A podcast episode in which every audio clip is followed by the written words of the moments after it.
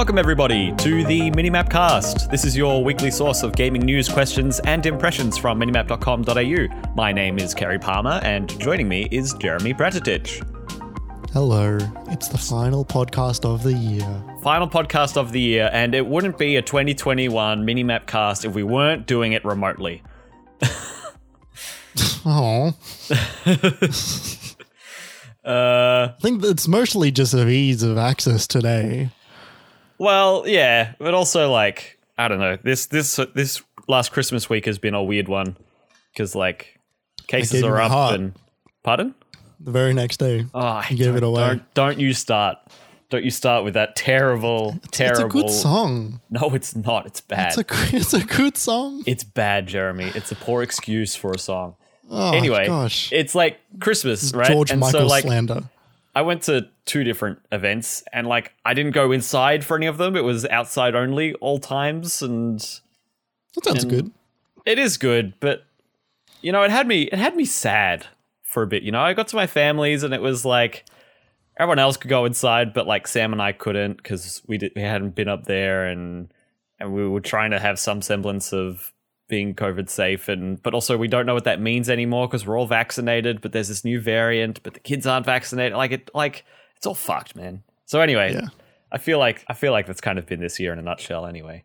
The last two years really. Anyway, I don't mind recording uh, remotely. I, I'd say we've we've done it enough times, got a bit of a knack for it. Yeah, yeah, we know what we're doing. We know what we're doing. Uh, but hey, Christmas time means what does it mean, Jeremy? Uh, it it it means it's it's it's uh, uh it, it's uh I don't know. Uh, I wanted to see what you do with that. I just fucking nothing apparently. I threw you the hot potato. It's Yeah. game of the year time, Jeremy. Oh, is that what we're doing today? That is what we're doing today. So uh, we're going to go briefly over a couple of things. I've been playing some games this week that um, aren't going to be too big a part of the game of the year discussion. So we'll be talking about that, and then we're going to get into the games we've been playing this year, what we think are our favorites, uh, some honorable mentions, uh, some uh, dishonorable mentions. Uh, it's going to be a good time. Uh, but before then, this is minimap.com.au's weekly podcast. You can go to that website, minimap, minimap.com.au, to find this podcast, pardon me, this podcast, all of our other podcasts in this list, as well as our other podcasts like the Game Spoilers podcast and uh, the Pecking Order, which is our, our pop culture kissability ranking podcast. Um, all of those are there on the website, uh, along with you know the occasional written article. Uh, if you want to support us, there's a couple of things you could do. Uh, one of them's free. You can go on if whatever podcast service you use. If you like subscribe to it, that helps. If you use Spotify at all for podcasts or otherwise, they've just introduced a new rating system as well as like a follow system. So if you are so inclined and you want to support the show, if you could rate the podcast for us on Spotify, uh, you know, with a positive rating, that would be great. It does say that you need to uh, have listened to the show for some period of time before you can rate the show. So you can either listen to the podcast, which is, you know, does that, or you can mark a number of the episodes as played uh, in your feed by clicking the options button on, on a number of episodes and marking them as played. And then it will let you rate, rate the podcast. Um, uh, that would help us out a lot. If you feel like supporting us monetarily, you can also do that on patreon.com slash minimapau. Um, throw us a few dollars there if you want to help us keep the mics and lights on. Uh, we also just wanted to, sh- uh, to say thanks to Shook for letting us use the Moog Model D Improv as the music for the Minimap cast. You can listen to more of Shook's music at shook.bandcamp.com. The mics and lights. Where'd you pick that one up from? Uh, that's something that kind of funny said a couple of times, and I'm like, oh, that's funny. But last week, you remember, remember when when you and June was saying, I think I was doing a poor intro or a poor outro. I think it was a poor outro, and uh, I was I was saying I didn't want to pressure people to do something, and you're like, you you summed it up. You're like, oh, it helps keep helps us keep the lights on, Yeah, and it reminded me of mics and lights, and so I said it this week. fair enough. There you go. That's where it came from. Cool. So I've been playing a couple of things this week. Uh, one of them, one of them's like a game that came out this year, but I haven't played it enough to bring it into the game of the year discussion. Um, but uh, I went home with Guardians of the Galaxy last week from Jeremy's when I when we recorded last week, uh, and so I've been playing that. It's it's interesting. It it's this game is it's it's not what I expected it to be. It certainly wasn't what I expected it to be either. And like like it is and it isn't, right? Like mm-hmm. for for example, when I first saw it, I'm like, oh, this strikes me as like an action adventure kind of game, similar to an Uncharted in some ways. You know, where you got a bit of action, you got a bit of traversal, you got a bit of narrative and dialogue and cutscenes, and you put them all together, and you get this big long multi-hour campaign um, of whatever quality it turns out to be based on how it is made. Sure. And it is that, I, I would say, which is great. But yeah. I haven't seen. So I've played the first two chapters, but I mm-hmm. want to say it's taken me like two and a half hours. And part of that's because whenever I'm on the Milano in the ship, you know, I kind of visit each room and I see what's different and I talk to all the characters and and you know do all those bits. And then when I go into the level, you know, I'm kind of peering around corners to get some components or some upgrade materials or whatever.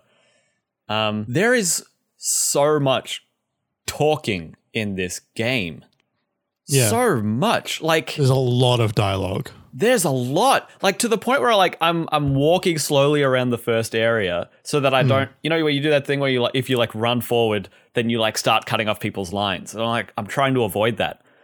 But they've done so much writing for this game that if you if you leave the characters get to the end of their, their train of thought for more than like 10 seconds, they just start another one. Mm. And they just keep going and yeah. going and go. There is so much talking. And to the point where it's like these two and a half hours I've played, I feel like I've only barely just gotten to the like main combat tutorial in its entirety complete. Um, they spend so long introducing each each character and then how they work together and the huddle system, but they're not especially complex. It's just that between each like learning moment of combat that takes about three minutes, there's ten to fifteen minutes of traversal and, and dialogue in between. Um, it's really different to other games, it, it, and I don't think it's bad. It, I, it's fun. It's good, and it mm, makes. Yeah. I'm liking the characters way more than I thought I would. Yep, same. But yeah, I'm just I'm astounded by how much they just let you sit in it. It's like, yeah, this is a game, but also like you're just you're just gonna hang out with these guys for a while. Yeah, yeah, like they they really do like I I think the amount of dialogue that they all have is because like all the like this especially this roster of Guardians characters like they are a they're a talkative bunch um in the sense that none of them actually know how to shut the fuck up um and in a in a good way I think um because they're all rude and they're all you know quite mean to each other in a lot of ways but they all like you can tell how much history that they have already, even though they're still relatively early into them, like this crew being the Guardians, mm-hmm. um, as well as like they they've always got something fucking to say. Um, yeah, they um, do. And it, it feels really natural. Like it, it feels like a bunch of people who all are uniquely familiar with one another moving around a space. Um, you know, commenting on it, talking about it, um, and then just talking about each other and like about what how they're thinking and feeling about certain things um, or not and it's like yeah like there's a ton of it and it, it does feel really natural but it it does make it feel like a like this game feels like a season of a TV show almost mm. like it's you know a lot of games you know especially you know like like you mentioned the uncharted and stuff like they emulate like a movie like a long movie but it feels like one movie. Um, right. You know, there's there's acts, there's arcs, and there's set pieces. Um, to bring you along, what you know, like w- when you think about Uncharted, a lot of the, the thing that I, th- I forget a lot is how long those games are. Yeah, and I think because there's a lot of like shooting galleries yeah. through those games and there's a lot of there's a lot of ways to waste time where not, not a lot of substance happens. And that does make the the heavy moments hit harder i think. Um, whereas in this, there are still those heavy moments, but it is packed in between less important moments of just chatter and mm. dialogue, um, which makes it feel more like a serialized thing. Yeah. Um, thinking back to when I finished it, like I do think now, like yeah, it actually does feel like a finished season of a TV show, which is really strange. Um, but yeah, how are you like? How are you liking it? when I was I played it the first night for like an hour, hour and a half. And I didn't even get through the first chapter. And I was like Uh, I hadn't I hadn't fallen in sync with their dialogue yet, and they hadn't they hadn't pulled some of their their humor punches. Rather, they hadn't they hadn't come in with some of their their punches of humor yet. Like there's this Yeah. the way they introduce the opening title is absolutely hilarious, and there's been a number Yeah. of times where I just. I, I, I just laugh out loud with something they've said, and it, and I and I can't remember half of them because it, it's so quick and it's over, and then there's more that comes. Mm-hmm. But they just catch me off guard like a number of times. I, I remember looking at the TV, grinning from ear to ear when the when the logo came up because I thought like the, the that whole intro piece was just so well done. Yeah. Um, and like you know, you remember Kerry, I was not like high on this game. I was No, really you were down ready not to like it. I want to say. Yeah, yeah. I was like looking at this, going, "It's another fucking Avengers. I can't believe it. Like they're wasting this property, Look at these properties on these games, which I think are really bad." Um, and they they showed me something extraordinarily good. Um, so so yeah, It's awesome to see Eidos Montreal come out with another game that isn't a maligned uh, Tomb Raider. yeah, Um, that's really, really great uh, because as someone who really liked uh, Deus Ex Human Revolution, which came out nine years ago, um, and yeah, I played Mankind Divided, and it was fine, but it wasn't the same. Um, it's nice to see another game from these guys. Um, it's kind of it feels like a double A plus game in some ways, like the way some of the lighting works and some of the texture work happens. Like there's some rough edges. I feel like I see some like Z fighting, some like flickering textures and and like fuzzy edges on objects and stuff like that, like a bunch of times. But it's never enough to bring me out of it. And there's so hmm. much content. Like there's so the levels are huge and they and all of the geometry is bespoke and non-standard. Like um, it, you're not just walking around primitives. There's so there's so much complexity in the architecture. If it's if you're on a Chitauri ship or or in the Nova Corps hangar or something like that. Like there's there's so also a pers- ton of locations in this game. Like there are so many. You go to so many different fucking planets. Yeah, right. So it's like I, they've done a really good job. Um, so even although sometimes you look at it and it's like, oh, if this were Marvel Spider-Man, this would be a bit more polished. But it's like, it's not. It's not in the way. It's not a problem.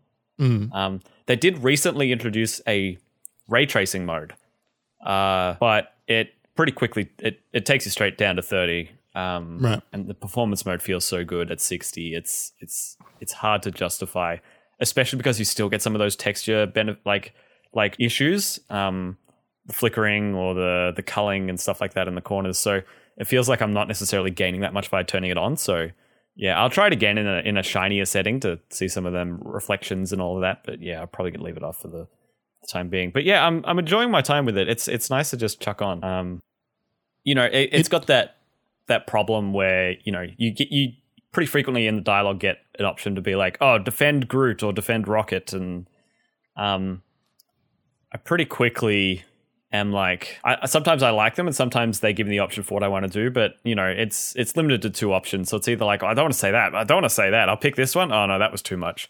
So like you know that's mixed results but it's fun to it's a it's a fun to keep you involved in all of the chatter especially considering how much of it there is. Yeah, I- think I think the dialogue options are like as you get further in the game, you'll realize that it's not like don't pick what you would pick, and and don't think about it as if you're the one making the decision. yeah Think about what Peter would say at that moment. Yeah. because he's a he's a dipshit, right? And so like you get like you know a dipshit gives you dipshit options, um, and you just sort of have to figure out what kind of dipshit you want to be in that moment. Yeah, I uh, Um, in the second chapter, you're like hanging out with this this young girl. Um, and there's this point where you can like defend her, and it's like you've you've gotten quite chummy in like ten minutes, like really quickly. And it's like you get called out for it. Is like this other person's like, "Are you seriously defending a twelve year old?" but it was like I don't know. They got on really well. It was like, yeah, they, they, they're having a great time together. Yeah, it's what happens when two 12 year olds get along well. uh, How are you yeah. finding the huddle thing? Because I loved the huddle every single time I used it. I thought it was so funny and so silly. Jeremy, I've done it once. And it was a tutorial. Right. Okay. Fair enough. uh, that, like it's kind of what I'm saying about the the combat. Uh, you know, it was good. You know, the music kicked in. Um, I didn't realize it was going to be that. You know, listen to what they're saying and then give them a response that shows that you've paid attention to them. So you're you're addressing their insecurities and their issues to Mm. encourage them. Like that's cool. Uh, I want to. You know, I need to. I need to do it a few more times. I need to do it more than once. Um, well, yeah, no, I'm I'm I am enjoying my time, and I think the gameplay seems perfectly perfectly fine. Yeah, it's fine. It, Yeah. it is incredibly inoffensive. Yeah, but yeah, but not it. It it's it doesn't. It's, there's no points of friction. There's not no great No. points of friction so far. No. Uh, the other thing I've been doing is since uh, since Christmas Day, I've had a few more, you know, a few more hours each day post Christmas. I've been playing a good chunk of Beat Saber, and let me tell you, this game is fantastic. Right? News to nobody. This game's been out for five years. Um, but hey, I just years. maybe five or four years. I don't know, something like that. Goodness gracious. VR doesn't feel that old in my head. Hey, Jeremy, do you know how long it's been since we graduated from our course? I don't want to fucking hear it. I don't want to fucking hear it. 2018, 2018. Wow. Okay. Like early. May. Yeah. Okay. So news to no one, right? Like, but as soon as I saw footage of this game, I was like, I love this. I like lightsabers, and I like rhythm games, and this is great, and all of those things. I like that, and so, um, you know, when I first played, they just updated the game for the Game Awards, so the Lady, the Lady Gaga pack or the Billie Eilish pack, what? Lady Gaga, um, and that means all the mods are broken. Right. Uh, so I couldn't upload my own songs or custom songs or whatever. So I was just going through the game. It's like, okay, that's cool. This week I finally knuckled down and got some custom songs and was I was lost in a sea of songs and artists I've never heard of before. Absolutely adrift. just so many things I've never heard. And that it's not that good at giving you a preview before you download it. So it's kind of hard to just figure out what you want to play. Um, Right. But I did scroll through and find some good ones. Uh, got some uh, Arctic Monkeys. Do I want to know? Which is great. You know, it's got that really, really methodic beat. Um, Can you can you download the songs not in VR? don't know. I haven't. I don't think so. Not that I know of. Right. Okay. Um, but that's a good point. I think maybe you can because I think it's from Beat Saver. I think is Right. the website or the service. That's a good point. I'll have a look there. Because if you can do that, I feel like you can get a better like a better idea of you know you can just quickly throw it into YouTube, listen to a little bit, say oh, I don't like this song or I do like this song. Yeah, I hadn't considered that. That's a good good point. Um, what else did I get? Earth, Wind, and Fire was September. Uh, It's a good song. thanks for the memories. That was the first one I like recognized. I was like, good. oh, Fall Out Boy. I know them vaguely. uh, but the first thing I put in the search bar, Jeremy, what was it? Snarky puppy. And nothing came up. Playing the this is not that game. Not yet. It's not. So something, something I, you know, I played, I played these. I'm like, oh, this is good, and I'm like, I really want to play Snarky Puppy, and then the thought played on my mind. I'm like, I'm just gonna see what it takes to make a map, to make a Beat Saber map. And so I looked at a tutorial and I set up this. What's the what's this the the app I downloaded called? Uh, I want to say it's called like Amateur Mapper or something like that. Uh, um, medium mediocre map assistant. right. um, Is that the name of our next so- podcast? Mediocre mini map. mediocre. Me- uh, uh, so yeah, I, I started working on it, and I picked a a good but not too hard ish snarky puppy song. Turns out it's actually quite hard, but that's fine. Um, Mhm. And I started mapping it, but it, it's really finicky because you gotta you got to make sure that there's a certain offset for how long it takes before the song starts, and then that's got to match up with how it lines up in the software. And I followed it to the T, and it and it seemed perfect. And then when it happens in game, the blocks are coming to you about like like a tenth of a second too fast. And so you have to hit every block doesn't matter. earlier than the music plays. I'm like, oh, fuck, okay, I got to fix this. So that's as far as I've gotten. I Right. like ma- I mapped the first like 50 seconds of the intro of the of the song, but it's like of a little bit nine minute song. No, it's six minutes. Okay. Six minutes. Uh, which is very long for Beat Saber. Yeah. uh, but I'm gonna do it. I, I'm I'm invested. Um, Godspeed. thank you. That I'm I'm making a normal to hard map, and then we'll see if I do expert, where you're mapping like every fucking note. The problem is if I do that, I, I can't play it yet, so I, I couldn't test it myself. But it's I don't know. It's my first dabble into modding, which is funny for me to say, right? Because you know I brought up our course before. You know we literally made games for two years. Um, Have you never modded anything before? I never I've never modded anything before. Interesting. Like not even like Skyrim, like or like a like a Bethesda Fallout. outside of like a unlimited inventory weight mod no not Right, really okay. or like dark souls where it was like mandatory because the pc port was so bad Sure. um yeah i mean yeah so outside of those few things i've done it a couple of times but not like this where i'm like creating stuff you know where i'm creating stuff for the game to plug in like levels or or songs for beat saber Mm.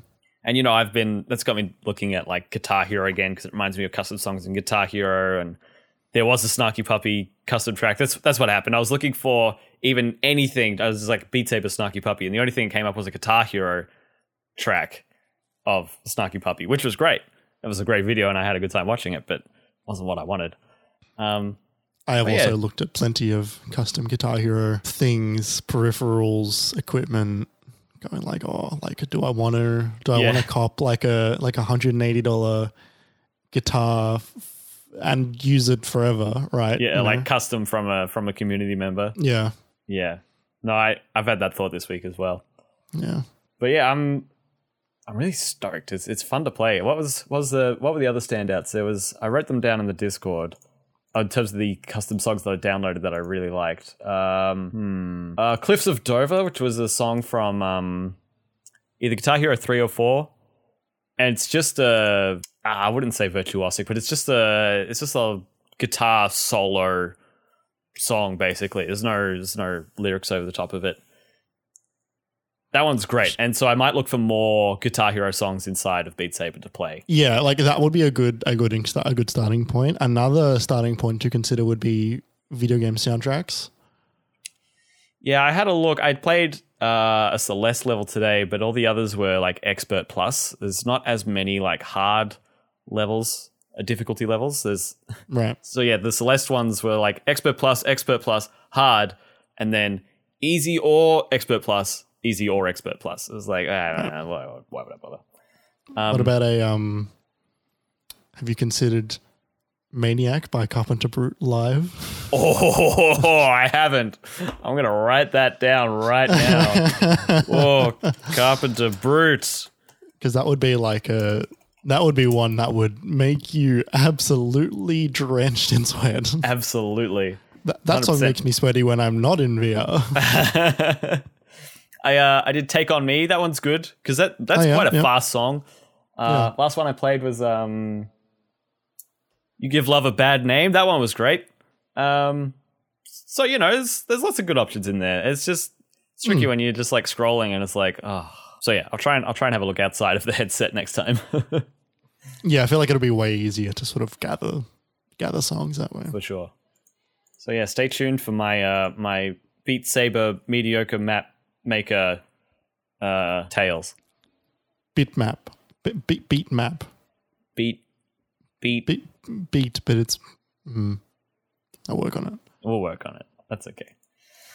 Uh, so that's what I've been playing this week. Uh, Jeremy, you've been playing things this week, but they relate directly to your game of the year list. You were working on clearing out your backlog as best Yeah, you I, yeah, like there was a bunch of games which I had, yeah, in my backlog is like I need to get this done by the end of the year, or at least enough by the end of the year. Um, and so yeah, I was playing uh recently, specifically. I played, started and finished Death's Door, nice. which is very very good. Um, as well as I I played more Inscription, and I got up to quote unquote the part Okay. finally. Can I can I ask you because I did play some of Inscription this week. Um, how long did that take you? So I did it on my first run last night, um, which means I was so close this whole time. Um, I have played seven and a half hours of this game. Oh, That's a long time. It is a long time, and holy fuck, is it worth it? Yeah, I mean that's what everyone says, right? The people aren't Yeah. saying that it's game of the year, like for like for no reason, you know. Like, yeah, yeah, yeah, I was just you know I was playing and I'm like I got like two or three hours in and I was losing again and I had to start over again. I'm like, ah, I, I know there's a there's a there's a moment in here and I want to get to that, but like I don't want to hit my head against the wall here either. yeah. Well, like let's let's talk about inscription first, then I guess. So, like, so h- how far are you in inscription? Because I'm going to talk about everything leading up to the big moment and not tell you what the big moment is. Are you really going to talk about everything? like in, in in vague terms like you know like i want to i want to know how far you are and then i will i will i can frame my conversation around that Okay. Uh, I got up to the third, like, I passed the second boss last time I played. I think I paused it, so I think I'm still halfway through that run. Sure. Um, so I'm in the third area, uh, and I've done a bunch of the, you know, walk around the room stuff. Um, right yeah I've opened all of the. There's the four like combat puzzle boxes. I've opened all of those. Uh, I've freed the wolf from its cage and got the knife. Uh, there's a talking jar of goo that like talks at me. There's a uh, a skull on the wall that's got red eyes now. I took a plant out of a out of a painting. Like i don't even know if i did that I don't even know what happened when I did that, but uh, yeah, that's what Yeah. I've done. yeah so like Making sense Yeah. to no one who hasn't already played the game. Yeah, so I, I guess a brief descriptor of Inscription is you are sitting at a table in a creepy lo fi wooden cabin, and there is a there is a man who is sitting in the dark across the table from you, and you are playing a card game against him. But it is not just a card game; you are playing a it, he's sort of he's sort of dungeon mastering you a little bit. He is he's taking you through a, a campaign um, where you have a map, and then you can choose where across this map, uh, like the map has branching paths and a and a, and a, a path that your little your little figure will um, walk across. You can choose which direction you want to go left, you want to go right, and then you will meet like enemies along the way, and then you'll battle them in a in a card game, um, which is always the man in the shadows across the table. There are bosses and there are um, NPCs around um, the the maps as well, um, and they like, the reason I refer to this as sort of like a Dungeons and Dragons campaign is because every character is played by the man across the table who puts on various masks depending on what character um, he is portraying against you. yeah. Um, you can't see the man's like face, you can only see his eyes, but then when he puts a mask Yeah. on, like you see the eyes and then it's in the context of the mask and in front as well. Yes, yes, yes. Um. Yeah, it's great. It's like a really, it's a really cool premise for for the game, um, and it is really, it, it's it's it's really quite fun. It it it's very creepy and eerie, and like is still quite charming in a way. Um, there's a couple of your cards that you have in your deck that are somewhat sentient and are talking to you, talking about like you know how to escape and stuff. Because the cabin Like, that you're oh, in, not this guy again. He's doing this this move. He's like, Yeah. if you listen to me, like we can find another card in here that had an idea for how to get out. yes, Something, something, yes. something. Um, and in between battles, you can get up from the table and walk around the cabin. And like Karen mentioned, you can uh, interact with the various objects. There's like a bunch of puzzles that are hidden around the cabin. The cabin is not very big. Um, and oftentimes you are interacting with puzzles around the cabin um, to the detriment of, of the man across the table who is villainous. Um, yeah, I think this game is really, really intelligent. I, I anybody who has listened to almost any episode knows that I don't like card games or deck building games. Um, I don't connect with them. I don't know what I'm doing, and I don't have the capacity to really think about deck buildings in that way that allows me to enjoy them. Um, Monster Train, um, Slay the you know, Slay the Spire, the the SteamWorld heist one, all that stuff. Like I I don't connect with those games. I don't. I just don't particularly like them. I really like Inscription, and I think because a lot of the the um a, a lot of the deck building elements are really quite light. Um, They do exist, and I think they they actually show you the deck building elements really, really slowly, so nothing really feels overwhelming. Um, Absolutely. I was, I was like, I've got a list of things here about my three, my, my top three games that I that I I've got a list of things here that I liked about them. The first point I have in, in inscription is I hate card games, and and the first point under that is I love this game. Um, what I wrote here is this game really makes me think about the cards that are not in my hand but are in my deck, which is something that I can never grasp. I can never think about what might come next because I can only really think about the what I. It's like object permanence, but with cards. It's like I can think about the cards that are in my hand, but me considering what's in the deck, I feel like I'm just like it's like the lottery, right? Like I have no idea what's going to come next in my deck but there are so many really cool abilities in this game where you can play with that. Um, one of the big ones that helped me um, win was uh, uh, the, the ability to search through my deck and pull out specific cards. Um, now there are other games that I've played in the past that allow me to do that, but like that one, in this one specifically, I I thought about the moves ahead that I was going to play and build. And I think something to point out as well is your deck is relatively small in inscription compared to other deck builders. At the beginning, yeah, your deck can grow quite big, but you are doing runs, and so when you lose in the game, you then get like a very small deck again. You have to build it up through the run by going to NPCs, collecting cards, um, and completing little challenges and puzzles through the various NPCs that you meet along your run. Um, the cards that are there. So okay, so so when you die in this game, you get thrown into a room, and the villain takes a photo of you and captures who you are into a card. You then get a um, various like cards of your deck.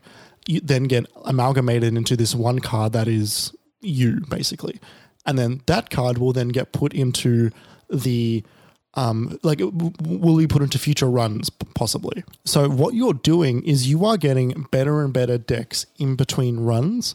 You are then building these much stronger cards that you ha- you have designed based upon the decks that you have, and then working out how to make better cards for your future runs while also doing runs and trying to win at the same time.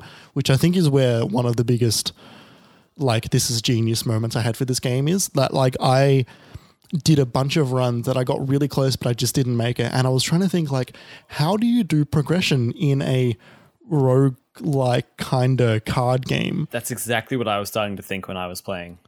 yeah like how does how does progression work? And the progression works is like the, the progression works in the way that you are bringing cards forward into your next runs and you have to try and make those cards as strong as you possibly can to get further and further. Um, i lucked out really really heavily.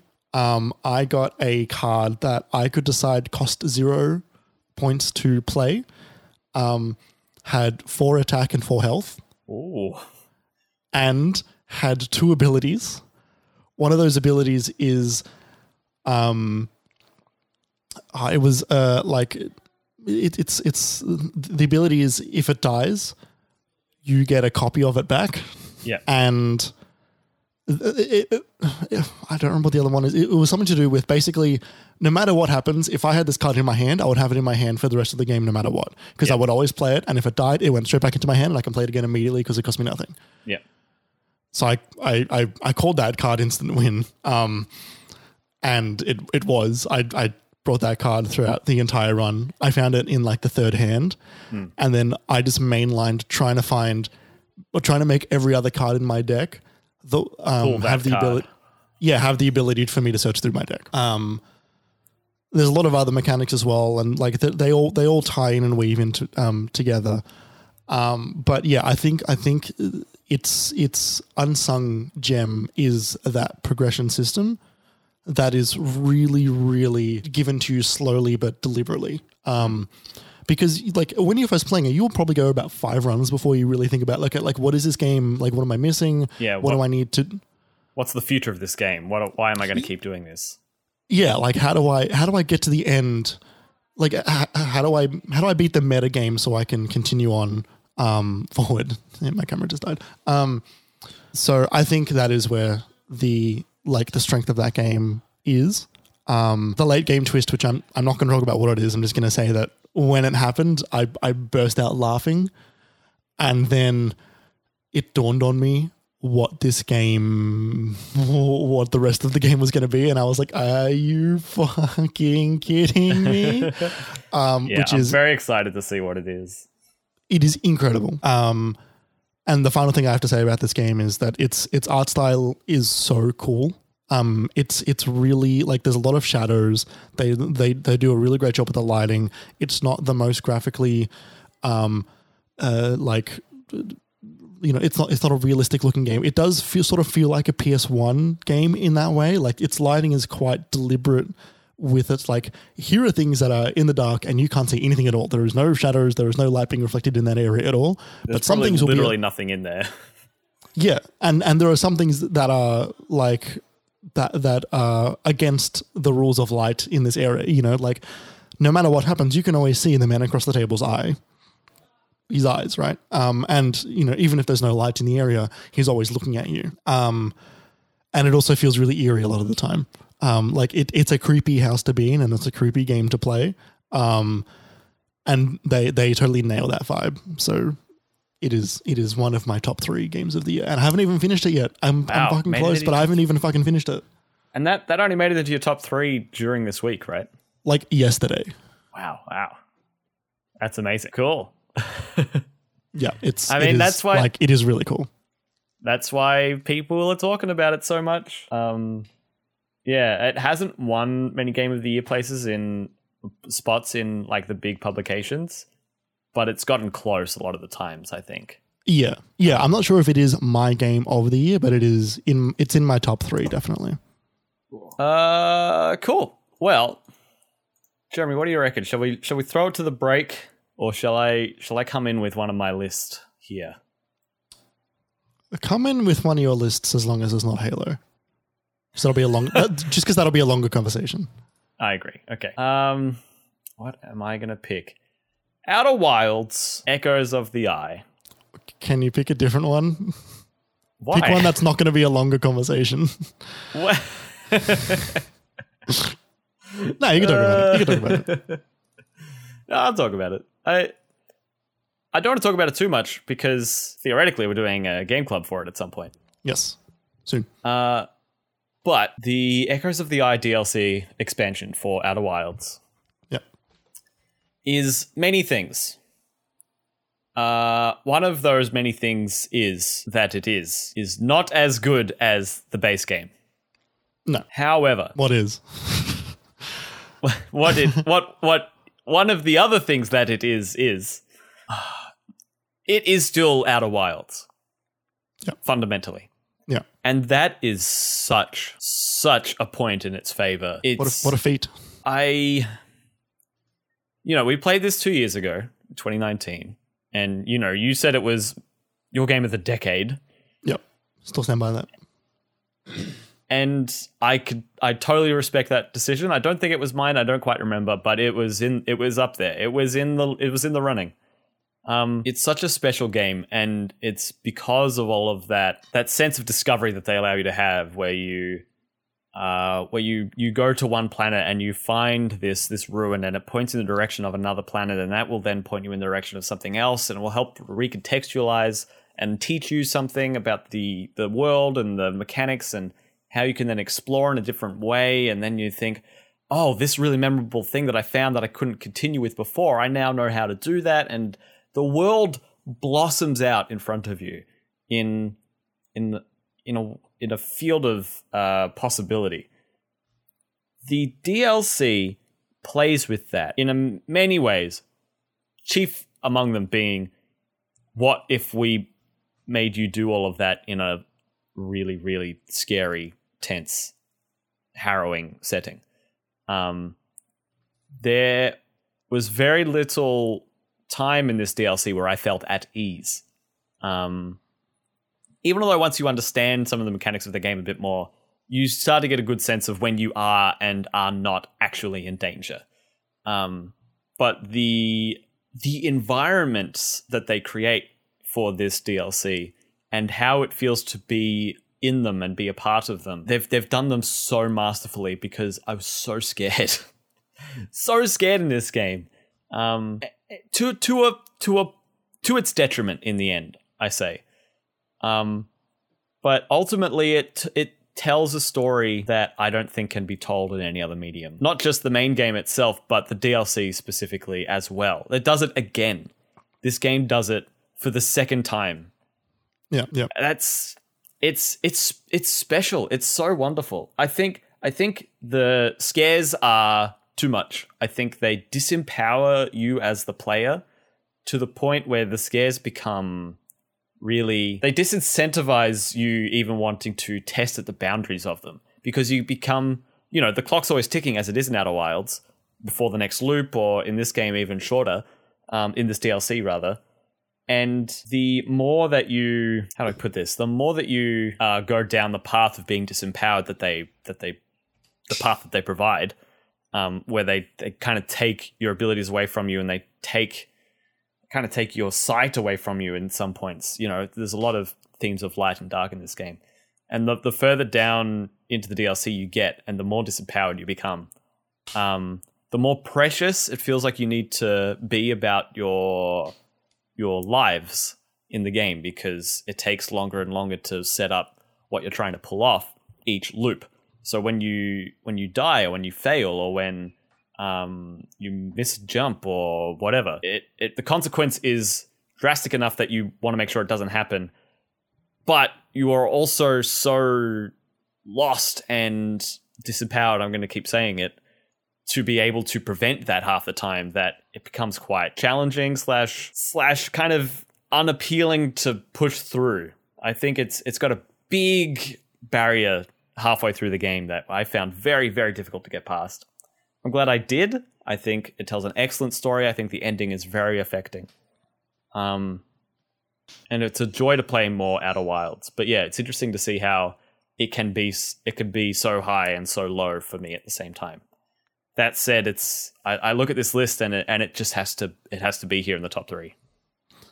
Yeah, mine is mine is not in the top three, but not because it's not up there, but because I just wanted to have my DLC sort of excluded from it. Um, yeah, that's fair.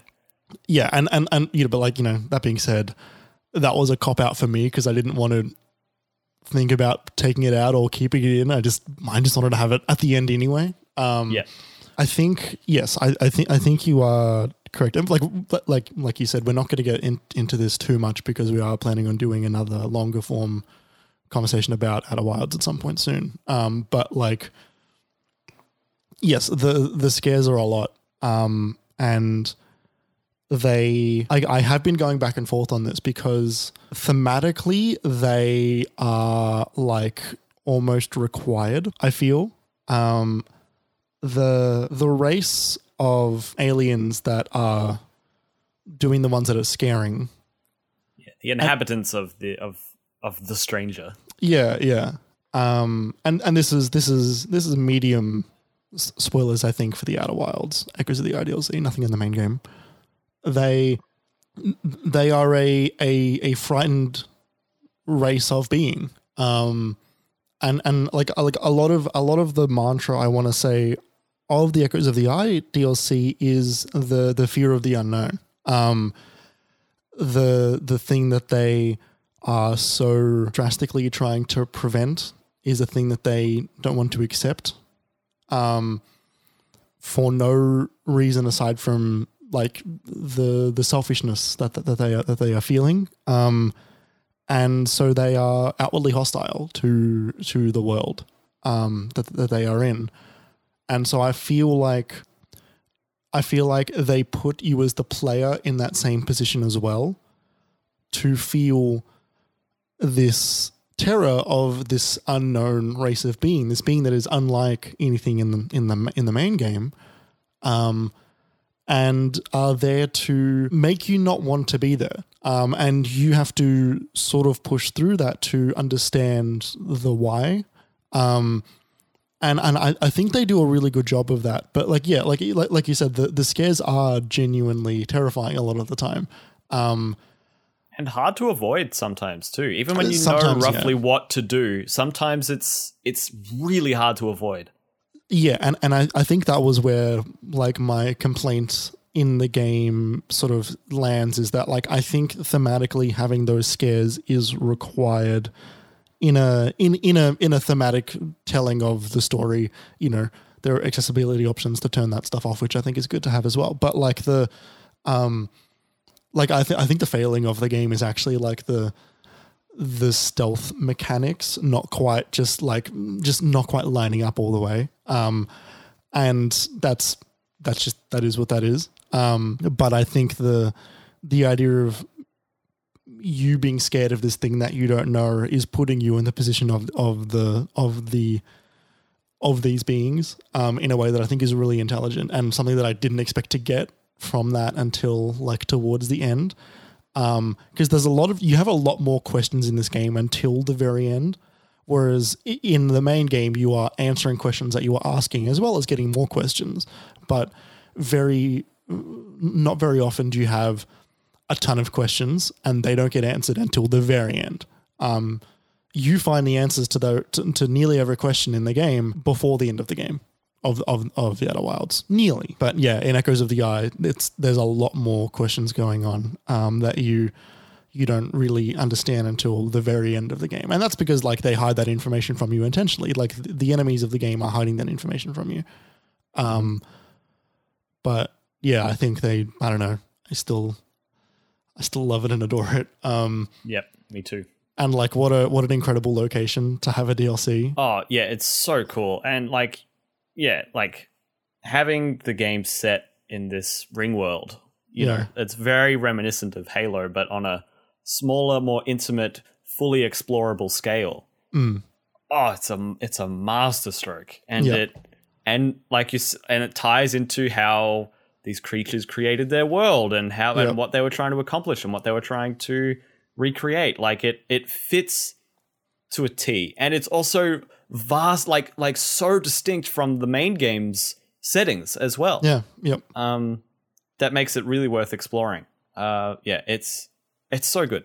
it's it's fantastic. I have a question for you. Did you go back and do a a main run loop? I haven't finished it yet, no. Okay. Um, but yeah, I know. Yeah, because you did say beat the game and then go beat the DLC again, and you'll see something. Um, Well, the other way around. what? Oh, wait, both actually. Beat the game and then beat the DLC again, and then beat the main game again. okay, so beat the DLC, beat the game, then beat the DLC, then beat the game. Well, I would I would actually say you should have beaten the game before beating the DLC on on this on the save, but that's like that's fine. That's fine. That's fine. It is fun. Oh, Outer So When are we? When are we? Maybe never. When are we going to stop talking about this game on the podcast? Never, Jeremy? never. Maybe never. It's one of those games. Yeah, it is. It's one of those One of- video one- games. one of those there. One of those there games of video. Um, we're going to throw to the break now. Uh, no question corner this week because Jude's not here. Um, but yeah, when we come back, we'll uh, we'll discuss some of our honorable mentions, uh, our dishonorable mentions, and then continue on with our remaining uh, picks for our top three. Uh, so don't go anywhere. We'll be right back.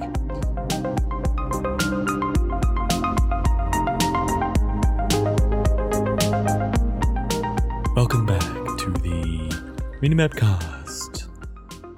As the year draws to a close, so too do our opinions close. What? What? what, do- what do you mean?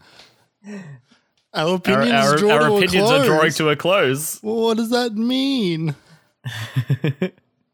I don't know, but I thought it would sound funny.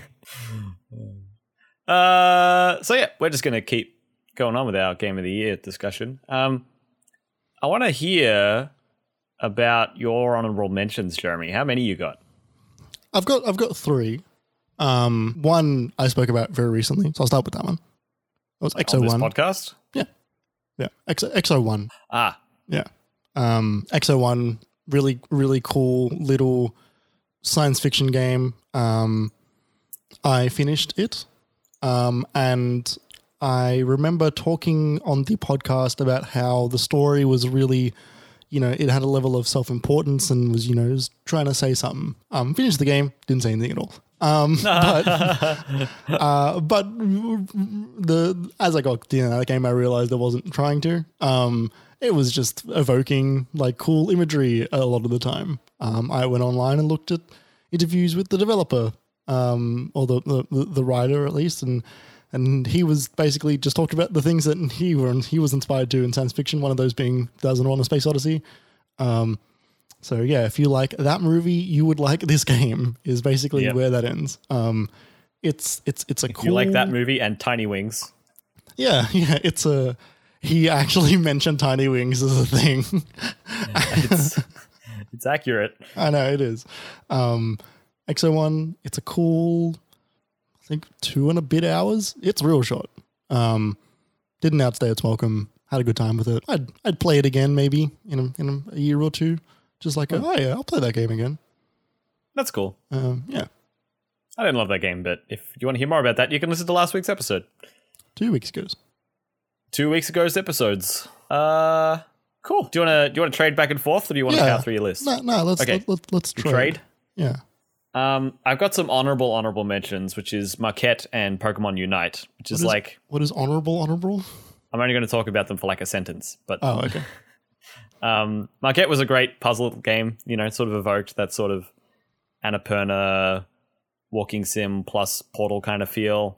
Had a lot of issues, but it was really fun. And Pokemon Unite was the MOBA I've had the most fun with ever. So that was that was a real fun week or two when I played that.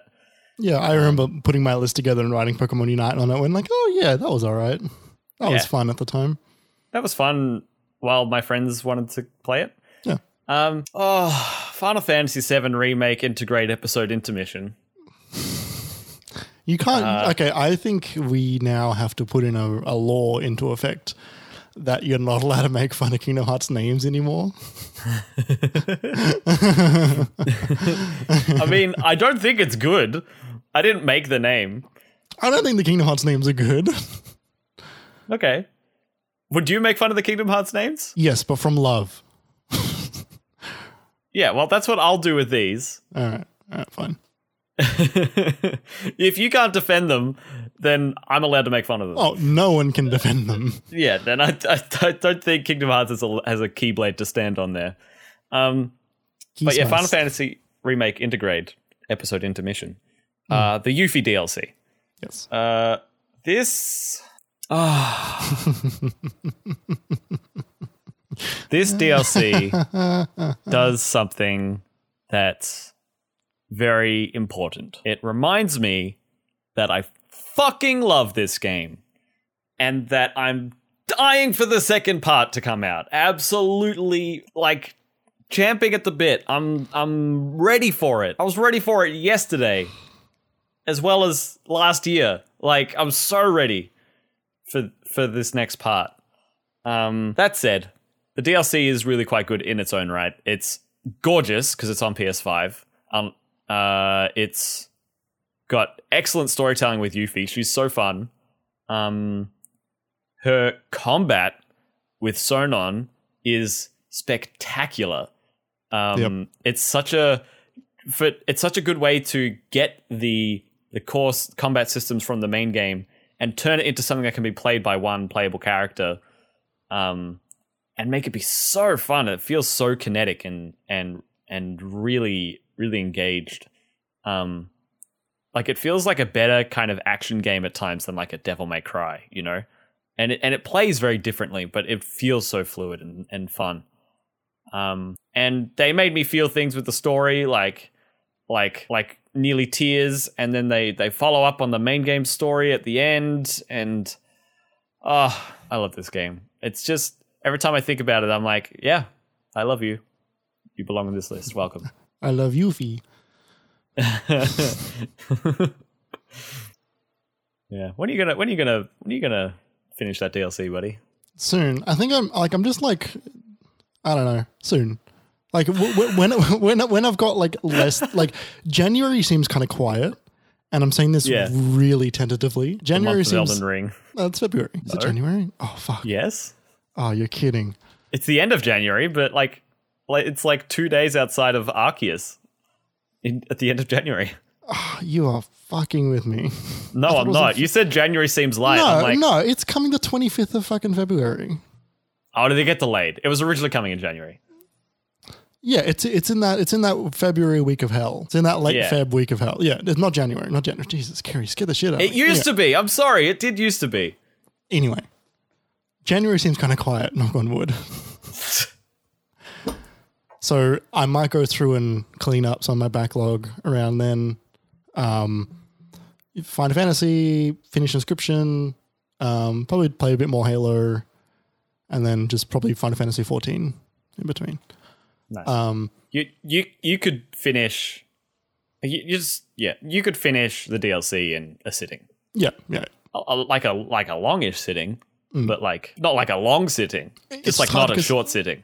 It's just hard because You know every what I time I, go and play Final Fantasy or play anything on the PlayStation, Bloodborne's already in there. Bloodborne. So like, yeah, um, It's like last week when you went to play Halo and you started playing Bloodborne. yeah, yep, Ke- keeps happening. Uh, I'll get there. I'll get there. What's your What's your next honorable mention, buddy? Uh, Ratchet and Clank: A Rift Apart. Ooh, interesting. Not in your top.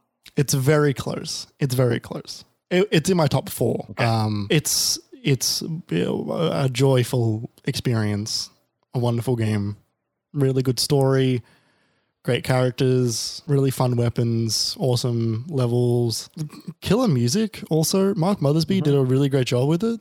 Um, amazing graphics, cool technical like effects. I don't know. It's just like it's just a delight. Um, the reason it's not in my top three is some of the weapons were kind of boring. Some of them, um, and there was a, a lot of repeating bosses, um, which which got a little bit tiring towards the end. Um, Yeah, the enemy variety is the yeah, is the biggest fault with the game, which is to say, it's fine.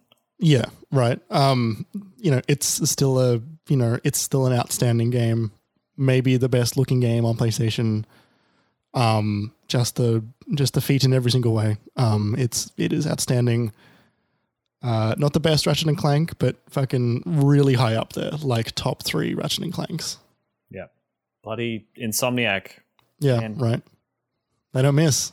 Well, they have missed. They haven't missed recently. Yeah. Last time they missed was Did they do Song of the Deep? that wasn't a miss. That was just a that was a small game. I was just trying to remember if that was them. It wasn't Yeah. a miss, but it was like a, it's like a yeah. Yeah. Last time they missed was Fuse. Fuse was that them? Yeah. Fuck. Yeah, right. What about the Resistances? that was that was before. Wow. Yeah. Fuse was late. Fuse was a PS3 game that I think came out after the PS4 came out. Or at least around that time. I gotta look this up. This doesn't sound right. Yeah. Fuse is a weird game. With a Z? No. No. You're thinking of Haze, I think. I am thinking of Haze. You're right. What Yeah. the, What is this game? Yeah. Fuse Came out third, May 2013, so before the PS4. close though. Uh, yeah, What? it was a it was a third person shooter that they brought out. It was nothing. I don't remember this even at all. Yeah. yeah. Th- These are the things that occupy my memory. Yeah, that's that's weird, buddy. yeah. What is Overstrike? Reworked Insomniac's Fuse likely to be a reworked Overstrike. So was some reimagined. Was that a was that a game or was that a project that was cancelled? Wasn't it difficult to put together teaser trailer produced and the teaser video released last year for EA Partners Project Overstrike? Right. Okay. Yeah. It looks like it was like a proof of concept prototype thing that they had going on. Okay, weird. Well, we don't need to talk about this game that no one's heard of anymore. But uh, yeah, Insomniac. That they don't miss. They don't miss. Uh, Never. Never. Now, do you want to do another another higher up, or do you want to finish off the the honorable mentions? Let's do the let's do the honorables. I think. All right. Let's, let's knock them out of the way. Uh, so another one on my list is Returnal. Uh, Returnal is a game that I don't love. It's a game that I admire greatly, and I think it does many things very well. And I think it does. I think it's a it's a really interesting new take on a number of established genres and mechanics and concepts. Um, it's an excellent showcase for the PS5. It's an excellent uh, new game from uh, Housemarque, it's great to see them do something that gets a bit more recognition again. Mm, um, yeah, after they sort of, you know, put out a few things during the PS4 lifespan that, um, by all accounts, didn't get the recognition that people who played them said that they deserved. I, I don't know because I'm one of the people who didn't play them. Um, but yeah, like I want to say Resogun was like Resogun was really sick and a really cool game, but like the reason that game was popular because it was one of the few PS4 games on launch. Exactly. Yeah. Uh, but yeah, Returnal has a lot of issues as well. Um, some of them have been addressed with their save feature now. So, you know, the long run times is less of an issue because you can save your run. Thank God. Um, but I kind of couldn't, I kind of got over how hard it was. Um, Mm. I guess in a way where it's like the roguelite elements of the game did not mean that you could stop like it didn't mean that you could stomp through the earlier levels. You could still get absolutely destroyed if you stop paying attention or if you were rusty or if you've been away for a while. Um, and it made getting to the end of that game honestly, it made it a chore. It made it a, a real slog because you either plugged away for hours and didn't get a run past the first biome for ages, or you plugged away for hours and you were two thirds of the way through a good run that could end at any moment and you really wanted it to get there and it meant you needed to put in another hour at least and it was already like 12.30 at night because you've been playing for two hours already so Yeah. but it does it does so many things really well its atmosphere its storytelling attempts. Um, i'm not convinced on its execution having gone to the first ending of the game. I need to look up the second one. Um, but you know the, the ride at least is great. Um, all the designs of the enemies the the particle effects and the the the way the game looks is absolutely stunning. And the DualSense control um, effects are gorgeous as well. The- it's a really awesome idea to have the the aim on the half pull and then your secondary come through when you pull all the way through on the aim. So it, like activates the second aiming and then you could pull through on your super powerful ability. They do a lot of neat stuff with this, but yeah. Good good to great. But the when we're talking about Guardians, we're talking about those points of friction. This one, this this has got some of those. Yeah, it was why I could never. It's why I couldn't like it.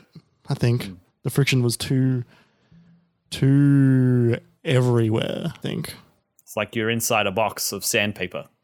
it's just like that. That's that's exactly what I was thinking while playing the game. Like, get You me out of this. Get me out of this box of sandpaper. Yeah, I'm I'm covered in friction. And they wouldn't let me. Yeah. I couldn't slide anywhere. No sliding in that game. Nothing but stopping. You will be made smooth. At the beginning of the game, they say press X to stop. and then the PS5 turns off. Yes. Yeah, I thought that was a really weird choice that they made in Returnal. It's very bold. Yeah. All right. Whoever whoever makes a game that does that is going to get my Game of the Year award. Oh my god, that's got to breach like TOS, right? That's got to breach Sony's terms of service. yeah. Yeah. Uh, got a final honorable mention? Adios. Not in your top three. No, close. Interesting. Um. All of these three games, I would have I would have said had a real inside chance to be in your top three for you. It did. It was a it was a really a really close pick. I had like the same list. That was I was just culling one of every time because I couldn't cull more than one Yeah. um at a time. And then you um, played Inscryption yesterday. And, and, then, and then I played Inscryption yesterday. I was like, oh fuck. Um. So yeah, so Adios is a uh, indie game um, from the developer Mischief. Um, it is a short little first person, like a novella almost, um, about a a man who is using. Uh, he's a farmer and he's allowing the mob to uh, get rid of bodies um, on his farm by feeding them to his pigs. And he decides that he doesn't want to do it anymore. He wants out, and the mobster is there to convince him otherwise. Um, it's a you know a quote unquote walking sim. It is just a a, a narrative experience where you uh, go around your farm while talking to this mobster.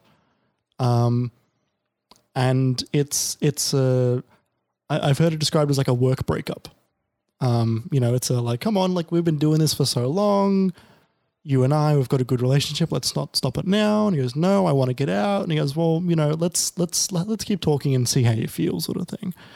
Um, really incredibly well written. Um, written by Doc Burford, who's a wonderful writer. Um, Kerry, I, I sent you his Death Stranding essay that one time. Yeah, I, I And it read it for like- 20 minutes and I got through the first 25% of it. Yeah, it's like it's it's like ten thousand words or something. It's like really long. Um, uh, also the writer of Paratopic, um, and a bunch of other really good essays on on on Doc's Medium. Um, Doc is a, a, a very smart writer, um, and I'm glad that he's getting to make some of these games. Um, he keeps joking on Twitter, and I can't tell if it's serious that his next game is called Waifu Death Squad. Um, I don't actually know if that's the case or not, but I wouldn't be surprised either way. um, uh, but yeah, I like Adios is like a three-hour sort of thing. I want to say maybe less. Um, actually, no, Three way- hours. no, actually, I want to say it's way less. Um, It's like half an hour? I finished Adios in 92 minutes. Um, Right. it's a it's a it's like a just a really good little thing um really well written um and also really well voice acted for the most part some of them like not as much um but like the main two characters really well voice acted I didn't realize it was voice acting. I thought it was all written. no no it's a it's like a it's it's fully acted and and, and animated and voice acted Honestly, a bit more inclined to give it a go now, knowing that. yeah it's it's a yeah it's one of those um definitely recommend it- everyone give it a shot it's like 20 bucks and it's a really great really solid 90 minutes Yeah, for sure. Great. Uh, last one on my honorable mentions list is It Takes Two. Um, right do you finish partly because I haven't finished it. No. Okay. Um, Sam and I have been playing it an hour or two every month or two. right, it'll be um, done in about six months yeah, exactly. Uh, just can't get past how special it is to play something that evokes the feeling of playing Portal 2 co-op again for the first time again. Um, like I got lost in that one. Um, like it's so special that that happens mostly because like to do that you need really good level design. You need to know what you're doing and you need to make it fun. You need to make it engaging. You need to make it you need to make it make you think you're clever. And yes yes. and that's hard to do for a single player let alone two side by side who can fuck with each other and be less serious but they I mean Haz, hazelight they did it. They they did that. And you know they've been working on cooperative adventure games for years now. That's kind of their shtick. Um but i was you- just so taken aback by how fun this game is to play. Every time. Every time. Are you gonna Um, play their other games? Have you played them? No, I haven't played A Way Out. Probably, I probably won't play A Way Out. Um, and before that is what? Brothers.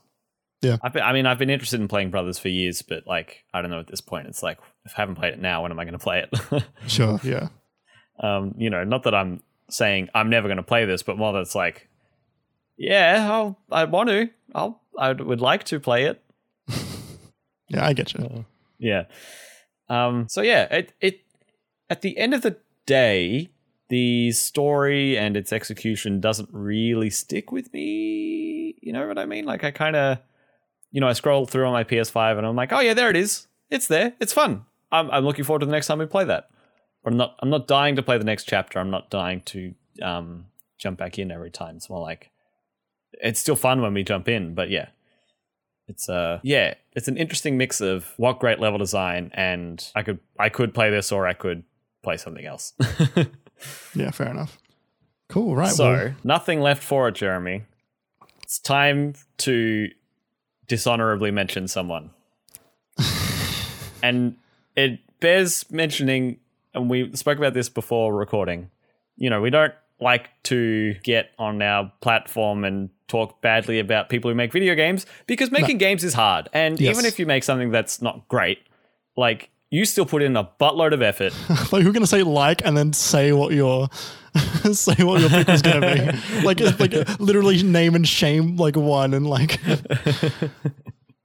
So, like, we just want to recognize that this this is still this is still these are still projects that received a lot of love and a lot of attention and a lot of effort um, and a lot of thought. And whether we received them poorly or not, they weren't designed to piss us off. So you know, Yeah, like this is just coming from a place of critique, talking about things that are also bad and why they are bad. That's fine. That's a that's a that's a thing that we can do.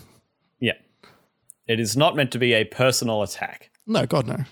And we respect the developers who made these games. That said, Jeremy, go off. 12 minutes was one of the worst games that I've ever played. Um, and I don't say that lightly. Um, I think I think I don't quite know where this game went wrong. Um, in terms of like I have been excited for this game for many, many years. It has been around for years. Like right, like this is a game that has been shown off the PAX circuit for ages. Then it got it got a big push by Annapurna started to publish it. They then had the money to go on and get the incredible acting talents of Willem Dafoe, Daisy Ridley, and James McAvoy.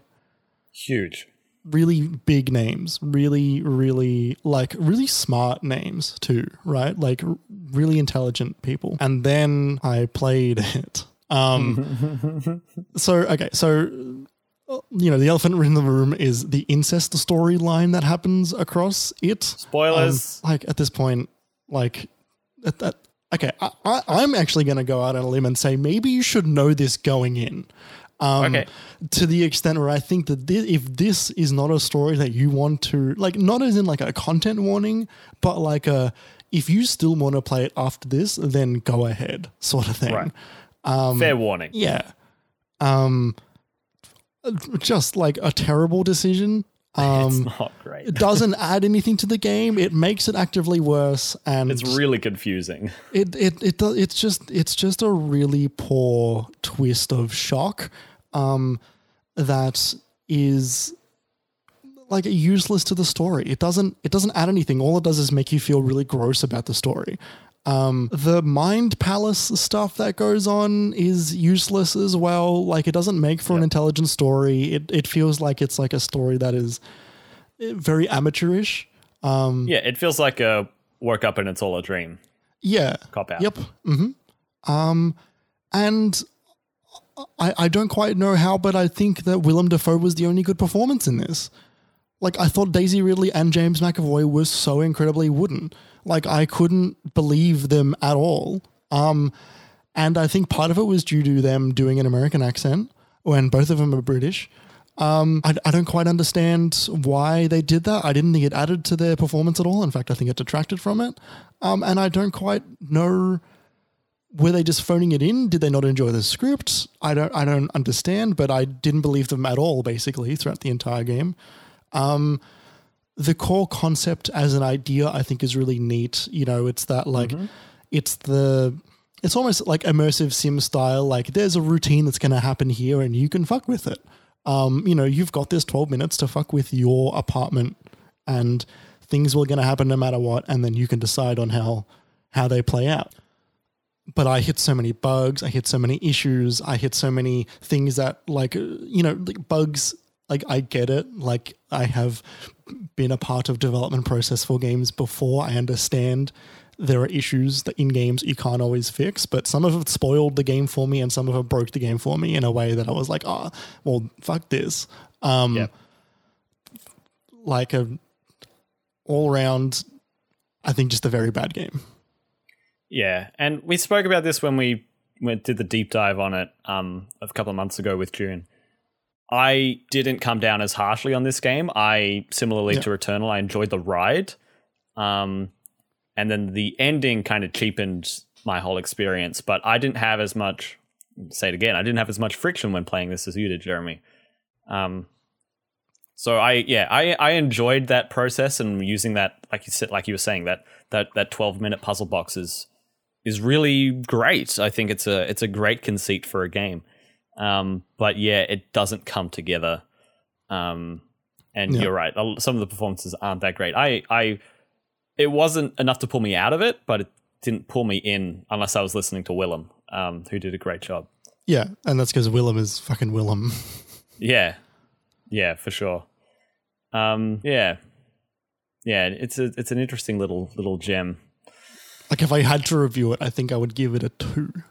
A two. I think that's lower than It, you it said. is. It is. It is lower. I think I, I think I was hovering about a four. Yeah, Like honestly a two, and the one and two are like the game works, um, and it's got a novel idea. Um, Yep. I think the You don't want to give it another point for Willem? he's one of those two. he's one, he's one of the Um, game works. yes. Um, yeah, like it's the, the the story had nothing to say. The direction of it, like I, I I don't quite you know like I understand that games take a long time to make. I'm not sure how the game was in development for this long without somebody saying let's cut the incest. We, maybe we could do this differently. Yeah, like what really changes if we remove it? Sort of thing. I don't know. Yeah. Yeah, it was an interesting one. Uh, so my dishonorable mention is for anyone who's been listening. What? Dishonored. Dishonored. uh, it's Deathloop. No, it's not Deathloop. Um, no, my dishonorable mention is Battlefield 2042. right. Not a surprise to anyone who's listened the last couple of months. Um, and this isn't really different to the discussion I've had over the last couple of months, but man, this is a game I really wanted to have. I pre-ordered this game because I was like, you know what? They're going back to the modern day setting. It looks like it's going to be okay. Played the beta. I was a little tepid, and then I started that that ten hour demo, and I was like, you know? This feels good. It's got some issues, but it feels okay. So you know, so there's so much buzz about the community saying, oh, missing features from Battlefield 4, and um, should it have been 128 player servers? Other maps, because the maps apparently were only tested with 60 to 70 players. Um, so a lot of the flow gets really off when you put in 128 players. It feels really weird, and there's progression problems, and there's balancing. And you know, it's a Battlefield launch. It's rocky. But the the the the death knell for this one for me was I pre-ordered the game at my local, and I went to go uh, pick up an Xbox for Halo, and I was like, "Yep, no, the Xbox I pre-ordered," and the and uh, the person at the store was like, "Oh, uh, which pre-orders are you taking?" I'm like, "What pre-orders do I have?" They're like, "Oh, you're picking up Battlefield." I'm like, "Oh, nah, nah, man. I I played two and a half hours of that ten hour demo three weeks ago, and I just I haven't thought about it. It didn't capture me. I really wanted it to. I really, really, really wanted it to, but." Unfortunately, 343 Industries and Microsoft decided to put a gun to Battlefield's head and pull the trigger.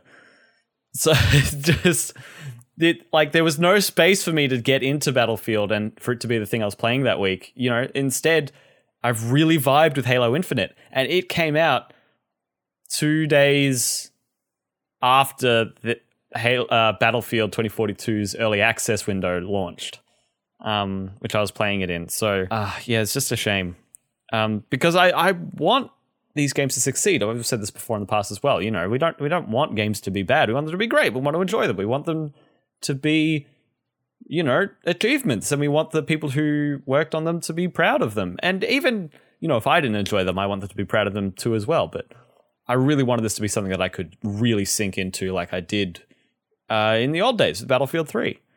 Um, you know, maybe it would if I had more time for it, or if I didn't have other things that were new that I wanted to give a go.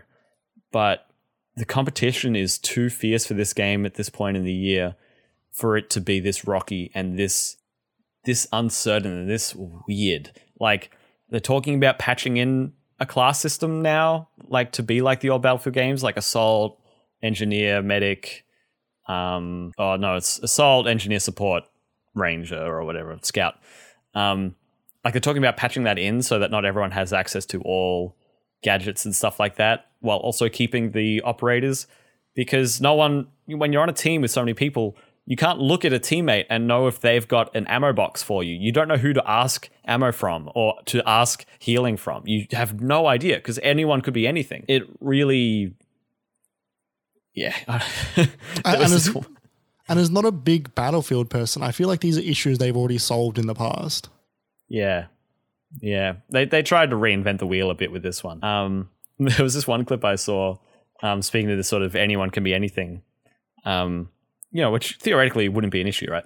But uh speaking to this that there was a um a clip of a helicopter flying around near the top of a building, like an enemy helicopter, and the from the player character's perspective from the clip, they get their rocket launcher out. You know, they lock on, they shoot, and from the top, this top of the tower, all of all of this person's teammates are like 12 rockets that shot at the same time that fired at this helicopter is just like like you, which you never see before in a battlefield game because no not that many people have rocket launchers but this is just like this poor helicopter had stood no chance um so yeah I, I this is the game i wanted to love but just it didn't leave an impression on me so yeah i'm sad about that Damn. yeah. Jeremy, did you have any games that you've played this year that might have been near the top of your list, but you didn't get enough time with them? Um, maybe I'm not sure. Like, I feel like the ones that are the, the, the, there's not a game that I didn't that I was like really really wanting to give a good red hot go for, and then didn't get to. Right. Um, and towards part the of that like was like what you addressed this week, right? yeah, yeah. Part of me was going back and make sure that I gave everything like that I that I that I knew I was going to talk about, or at least thought I would want to talk about. Like, gave it a shot. Like, I tried a couple other games like in the past week just to see if they were going to like click at all, like Art of Rally and stuff. But like everything that I sort of had going for it was just sort of like I, I sort of knew to an extent. Um, there was definitely like a divide between the stuff that I liked and then the stuff that I didn't play or didn't like. Um, maybe the only one I wish I had a bit more time to to sink into was Deathloop. Um, but I feel like I'm at the point in that game where I know what it is to an extent, and so I can measure that correctly. Um, Right. Everything else is pretty much like you know the other ones that I didn't include in my upper echelon, but I like I I still finished them was stuff like Call of the Sea, um, which I really I thought was really Right. good. Um, Guardians of the Galaxy was up there as well. Hitman Three, Forza Horizon Five, Let's Build a Zoo. Um, you Yeah. know, like all the, all those all those games I thought were really good. Um, but I just like they just didn't hit as hard as some of the other ones. Yeah, for sure. There's a number of games on here. I, I've got a category here which is haven't played enough of, but these are meant to be great. Um, and they've, they've come up in the show already. But yeah, Deathloop, Inscryption, and Guardians of the Galaxy, all of which I've played like probably three hours of for, for each of them. Um, Sure. It's like yeah, no, these are these fine. Like fine, I've had a good enough time with them, but like the these need more time to get to the point of them, and I haven't been able to give them that. Yeah. Um, the only game that's on here that I wish I got to play, but I didn't get a chance at all, was Unpacking. Right. Yes. Um, yeah. No. That there are so many games that I wish I'd gotten to this year. Yeah. Yeah. Like unpacking and Psychonauts. Yeah. Yeah, and uh, Unpacking for me came out the time I was moving house, Yeah. and so I wanted to do literally anything else. Yep. so I will get to you- that game next month, I reckon. You'd rather have played packing. No, No. um, no. oh. I've misread the situation. I apologize. Um, so now we're up to the games that are The games. So you, how many do you have left to talk about? I've got two. I've got two as well. So we've both got Okay. a top three, and we gave one before each. So you spoke about Inscryption, Yep. and I spoke about Outer Wilds, Echoes of the Eye. Yes. I would love to talk to you about Death's Door. It made your list. Yeah, it did. Oh my god! The, Yeah. You just you just came back around on these in the last week, and here they are. I did. I finished Death's Door last night. Okay. Um, I bought it I think three days ago, Right. three or four days ago. Just cannonballed Um, it. Yeah, so like I, I knew I had time for one game in addition to Inscryption. I actually thought I was going to finish Inscryption before I was going to finish one of these, but it turns out Death's Door just hooked me. Um, so it was I, I put out a tweet being like, okay, I've got time for one of these games, which am I going to play? And it was between Death's Door and Chicory. Um, and I had an overwhelming response of play Death's Door. Um, so I did, and it's wonderful. Um, it is a delightful, delightful game. Um, So, as someone who has only experienced this through vague twit- Twitter tweets, um, what is this game? Is it like it's so it's like a top-down sort of you know forty-five degree angle view, and you play like this bird hunter kind of almost like Hollow Knight kind of character, right? a crow. A crow, and is it kind of like Dark Dark Souls difficulty combat? Like Kinda. So like a so dodge and a slash and Yeah, so you've got so the way the combat works is you have a dodge, a, a dodge, a Dodge. dodge. uh, like you, you've got a dodge, a light attack, and a heavy attack. And the heavy attack you can charge up to do a essentially a crit. Um, and you can also do a dodge roll into a sort of medium attack as well. Um, and you also have magic as well. So you have, as you go through the game, you get four different spells. Um, you get a fireball, you get a magical bow, um, you get a bomb, and you get a hook shot.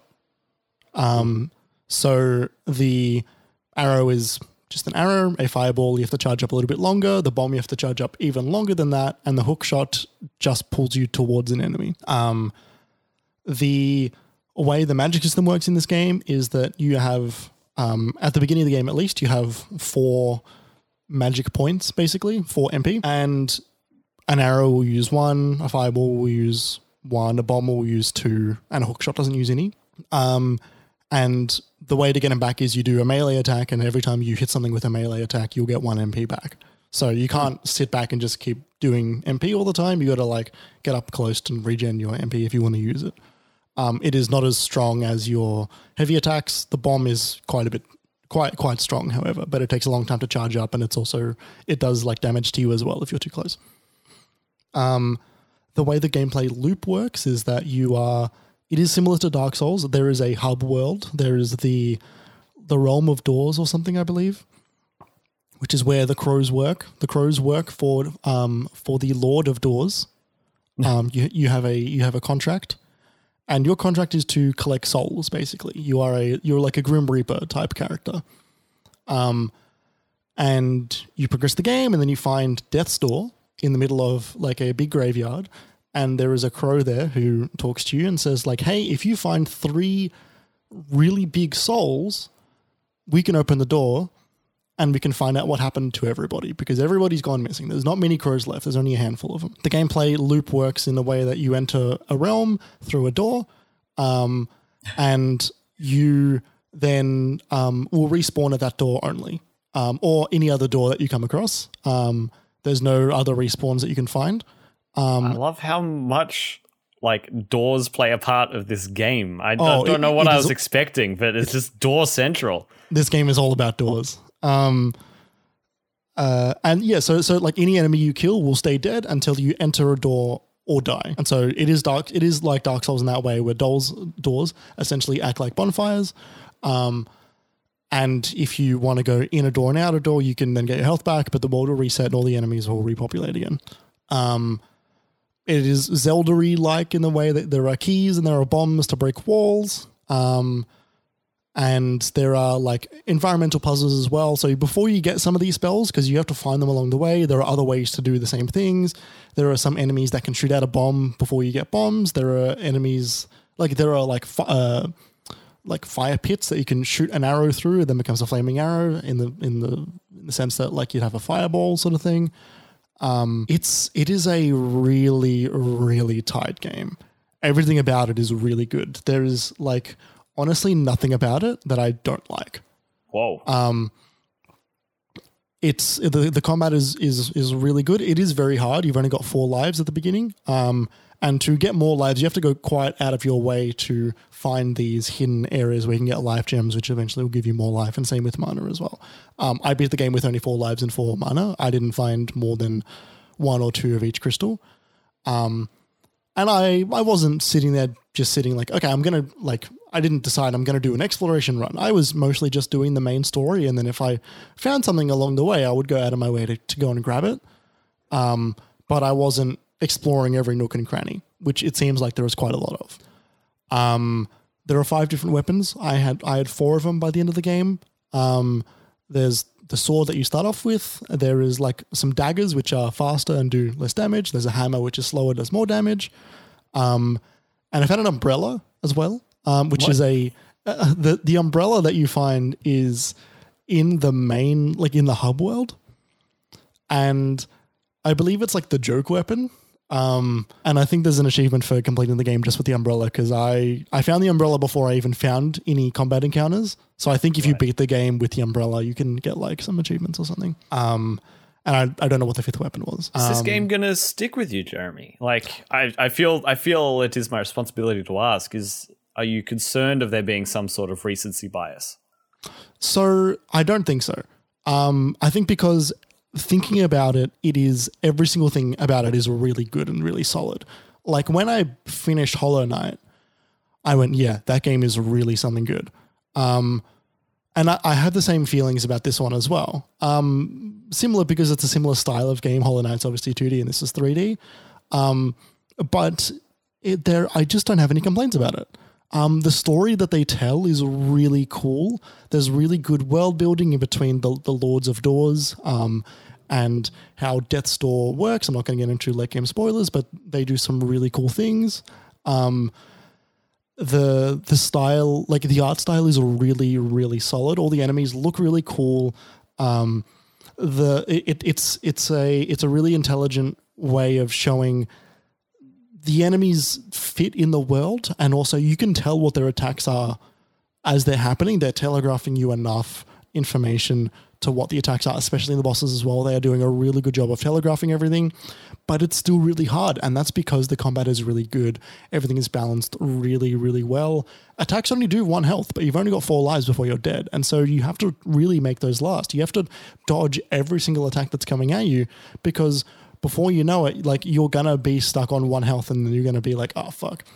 Yeah. Um, there are ways to regen health throughout the game, but like they're mostly just like every now and again there'll be a pot which you can put a seed in, and then it'll give you a flower which you can then consume and get your life back. But you can only do those once per run, um, or rather once per life, and the flower won't come back until you reset the world. Um, I have I have some more notes here. Um, there's not a whole lot of progression in this game. There's no levels. There's no XP. Every time you defeat an enemy, you get a little bit of souls, and then you can spend those souls on upgrading your attack, your speed, your magic speed or your magic attack, I guess.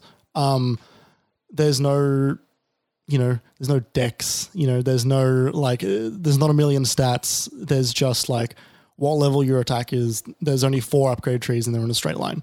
Um, and they just cost more and more of souls as you want to upgrade them. There's no different currencies. There's only the one.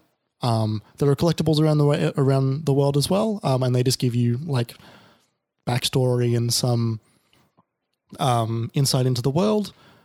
Um, every like area in this world feels really distinct and really cool. There's like five distinct areas, and they're all really really awesome. Um, one of the highlights early on is you enter this garden of a mansion.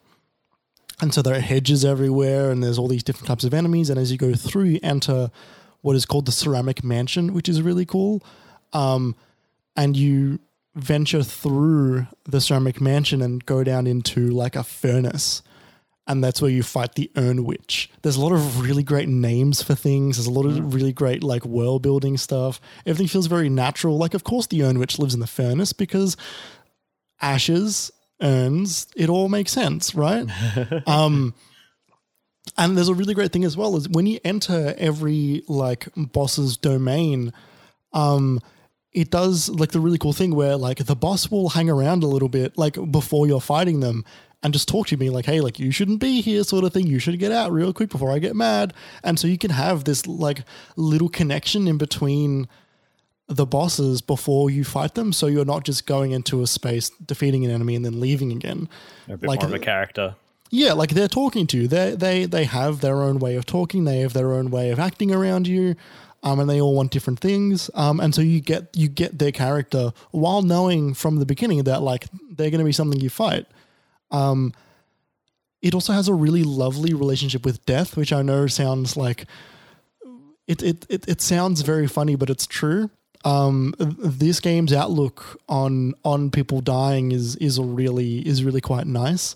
Um, it, this game also is quite funny a lot of the time. There's a, re- a lot of really good dialogue but there's a lot of dialogue in the game that I was sitting there going like, oh fuck, like that's like like you're actually saying something really quite beautiful here. Um, when you defeat a boss, there's a there's a um a, a grave digger that will show up, which has got a, a tombstone stuck on his head, um like a big tombstone that's just wrapped to his head, right? And he will basically just like give a little like a like a, a short sermon about the boss that you just killed um, and then everyone bows their heads in respect to the to this to this creature that you've that you've killed. Yep. And, and then you move on. Um, so, like you know, there's a lot of description of like what the game is, but why is it in your top three? Because everything that it set out to do, it totally nailed. It captured a feeling that is really hard to capture in games. Uh, th- This game is quite like, uh, what's the word? The, the game is a little bit melancholic. Mel- melancholic. Melancholic, yeah. Yeah. Um, because it is about death and it is about killing. You know, you are like basically a Grim Reaper, but it doesn't, it's not a sad game. It's a, it's a, it, it's a way of talking about this thing in a quite a mature way. Um, as well as like everything in it is, is just like really, really solidly put together. Um, the, like, like I said, like the combat is really tight, but it, it feels, it feels fair while being very tough, which is a really, really fine balance. You know, playing Souls games, the first time you play a Souls game, it always feels quite unfair, and then you get it, and then it can either feel really easy because you know what you're doing, and you know how to like beat the game at itself, or it is just like a bullshit boss and it sucks and you hate it. There was no bullshit in this game, but it was still quite difficult at times it, it- they really really nailed that that fine line in between like oh like i know what i'm doing and i'm just not executing on it well enough. And you know you keep on going and you get a little bit closer you get a little bit closer a little bit closer. And when you get it like you- you do feel like a, a really good sense of triumph not one that i felt like since i first got souls games um, or played hollow knight. Because hollow knight does, does the same thing where hollow knight never felt impossible and it never felt unfair it was just really fucking hard. Yeah. Yeah. Very challenging, yeah. Yes. Yeah. Yeah. Um, I have some screenshots here as well that I took of um, Death's Door, which includes some text. Uh, one of the funniest ones was I fought, uh, one of the bosses I fight is called the Frog King, and when you meet some of these bosses, it'll have their their name up in big text, and I'll give you like a brief descriptor of what there is, like you know, like a one line at the bottom, and it said Frog King, and then it said King of the Swamp, and then below that it said Guardian of the Flood Fortress, and then it kept on scrolling up, and then it said Lord of his domain, ruler of all these surveys, champion of the people, keeper of the five oaths, first of his name, second of his other name, he who is without middle initial or mercy, destroyer of all those who would question his rightful rule or look at him, uh, look, look, look at him askance, eater of the vanquished, devourer of the indolent, guzzler of the non-committal, and it gets smaller and smaller. I'm having trouble reading it off my phone. Bestower of wrathful opprobrium, and fond no, and fount of most wondrous beneficence. All glory to him, and under his mace, holy basher of toads, not frogs. But really, what are toads anyway? Like worse frogs, right? Uglier too, smartest creature in all the land. Really clever, like that Einstein guy, but more handsome. And okay, hit the word count Wow. it's really very funny a lot of the time um, while also being quite sincere.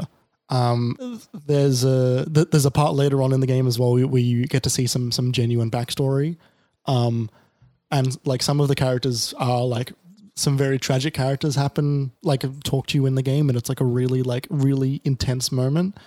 Um, while and and they know that right? They play to that strength by giving you a boss's domain that at this point has no other enemies in it as well aside from the boss. And so you get to freely explore this area and see that it's more like a special place than it is a domain of someone who wants to rule amongst people but rather just a beast that happens to inhabit this area while no one else is around it um, and finally, the music in this game is like stellar. Really, really good. It's got this really good, like orchestral feel to it. Every zone has got like a really lovely song that like isn't too long, so you know it's repeating, but it's still like all the the melodies are really, really nice in it. Um, and when you're in a boss fight or like in a combat encounter, um, there's some like really energetic and like really fun music to fight to. Like quite like like swashbuckling, like, you know, you're there with your sword and you're like at wit's end every time and you're just dodging out of the way every time and it feels really cool. The music in this game is really, really top as well. Um, it like it brings everything in this game together to make just this really stunning package of a game. Um, I don't know. It's like a You've you've uh, you've you've had a lid on that one for a few days. I can. this all this all this, this all today. This is just all today because I only finished it last night. Um, it's just a really outstanding game. I just don't have anything bad to say about it, basically at all. That's pretty cool. Mm. That's pretty wild. I mean, I've been thinking about getting it, especially once it came out on PS5 a couple of months ago. Um, what did you play it on? Xbox. Yep. Uh, cool. Fair enough. I'm glad you got to play it, especially considering that it, it ranked so highly for you this year. Yeah, like I think I beat it in about maybe eight hours, nine hours. Really good length, really unique, like areas to walk around in. Really cool story, cool hub world, good jokes, good combat. I don't know, just like like a really fucking solid game. Would you want to explore more of those sections, or did you prefer it at its length, where you sort of channeled that story a bit? So I I, I think I will go back and sort of get some more collectibles. Um, th- there is there was an area which I didn't go to because I know it was an optional area and I dabbled in it a little bit, but it was it was doing some platforming stuff which was like way beyond me at that point. Um, but yeah, it's like I I think I will go back and do some more of it at some point soon. Cool. Cool, cool. I uh before I talk about a couple of my top ones, I did just remember a couple of games that I do need to mention. Uh so for my honorable mentions, I'm just gonna add in Lost Judgment, which I enjoyed way more than I thought I would. Right, Um, right. And I, I guess I just missed in that uh, release list. Um yeah, Lost Judgment was great. Um but I also need to add a dishonorable mention Dishonorable mention. and another another one that's like if you if you've been listening the last couple of months, this won't be a surprise. But the fucking Halo Five. that didn't come out this year, Jeremy. Um, no, the bloody Nintendo Switch Online plus expansion pack N64 Oh. emulation. Yeah, the, the, the corporate poo poo of the well, not, not not actually the corporate poo poo of the year, but the release, the poo poo release of the year. Oh man, so disappointing. So disappointing. I looked forward to that for well, only weeks because it was pretty quick after they announced it. But like, oh, it burned so bright in my mind, and then I got it, and it was so crap. The uh, the N64 emulation. Um, yeah, Yeah, It- I needed to mention it in this episode. um, I think, I think I'm comfortable with a, with an order for these top three. With so what's number three? ma- maybe no, I'm not. So I think it's a tied second and third. I, I can't decide between two and three, but I think I know what my one is. Okay, Um, Ratchet and Clank Rift Apart is second or third, tied with Outer Wilds.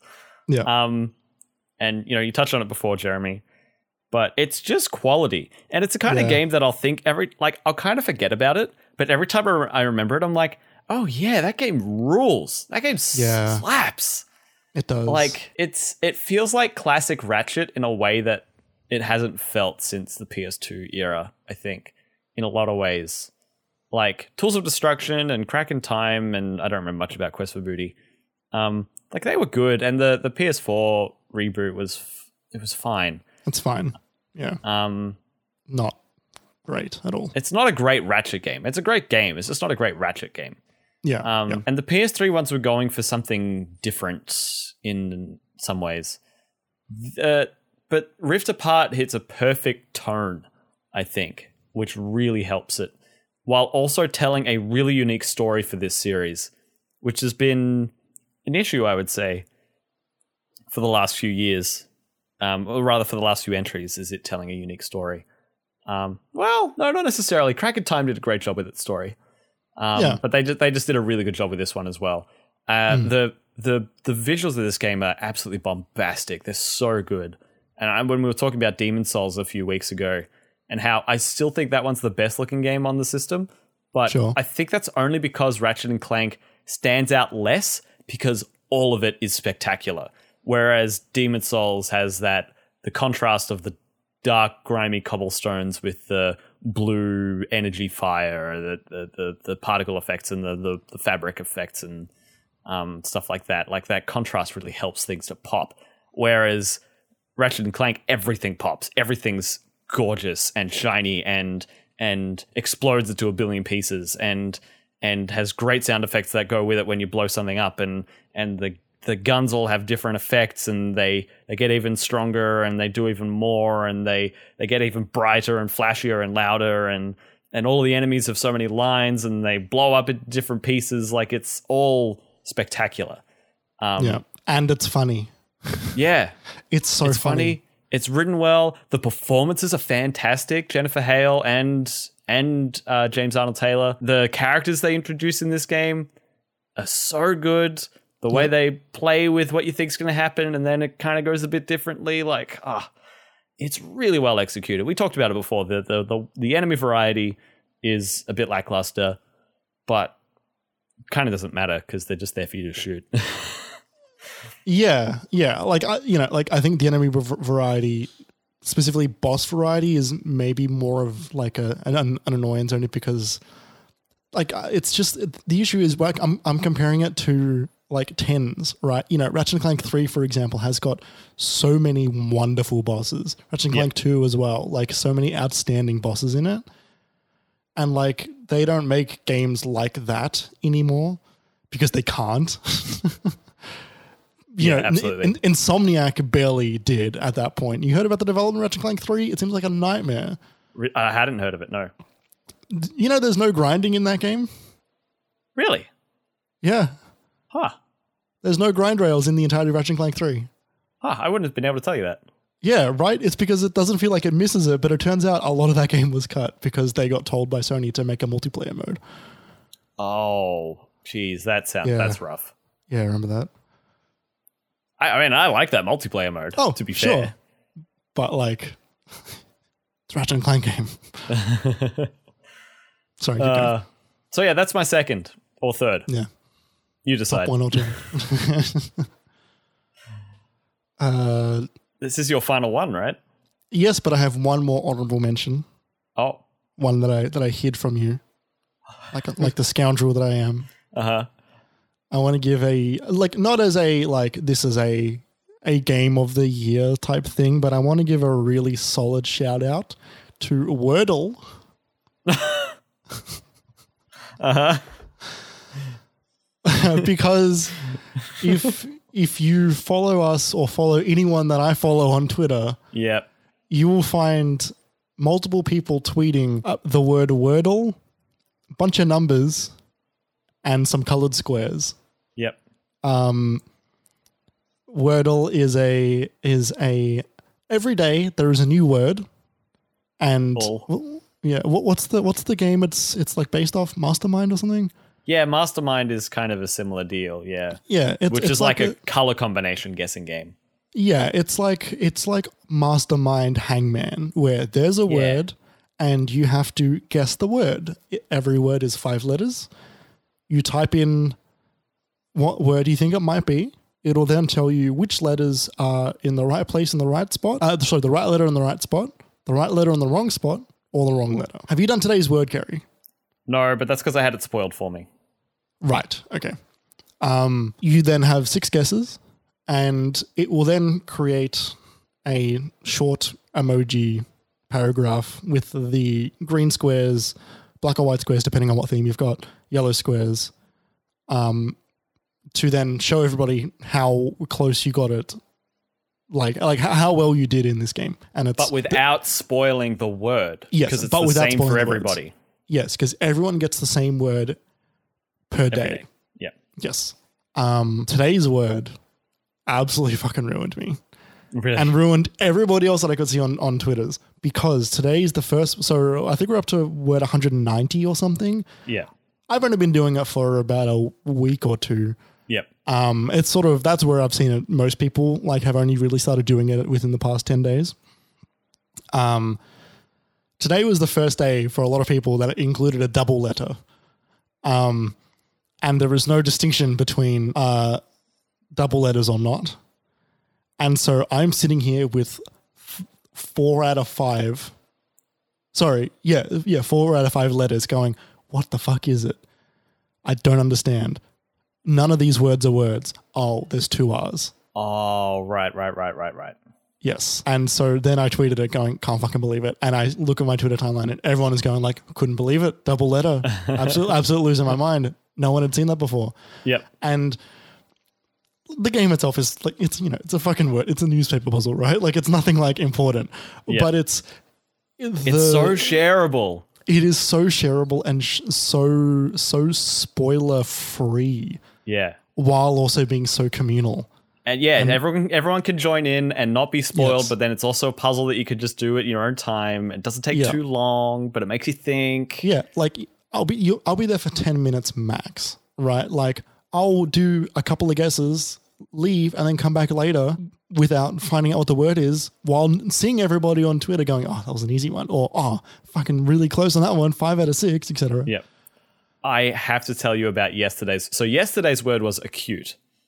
Oh, that was a good one. That one hurt. And the reason it hurt me so much is because I did five out of my six guesses and I didn't get a single green square. That's absolutely a nightmare to try and figure it out from there. You've got one more guess to make it work. And so what I had was it was like, okay, so I'd I'd gotten four yellows, right? So I knew four of my five letters, but not enough to really know where they went.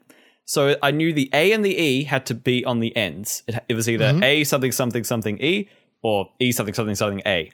I knew the T, the T could only be the second or third letter, and because the U could be first, third, or fifth, but A and E had to be on the end, I knew that U had to be in the middle.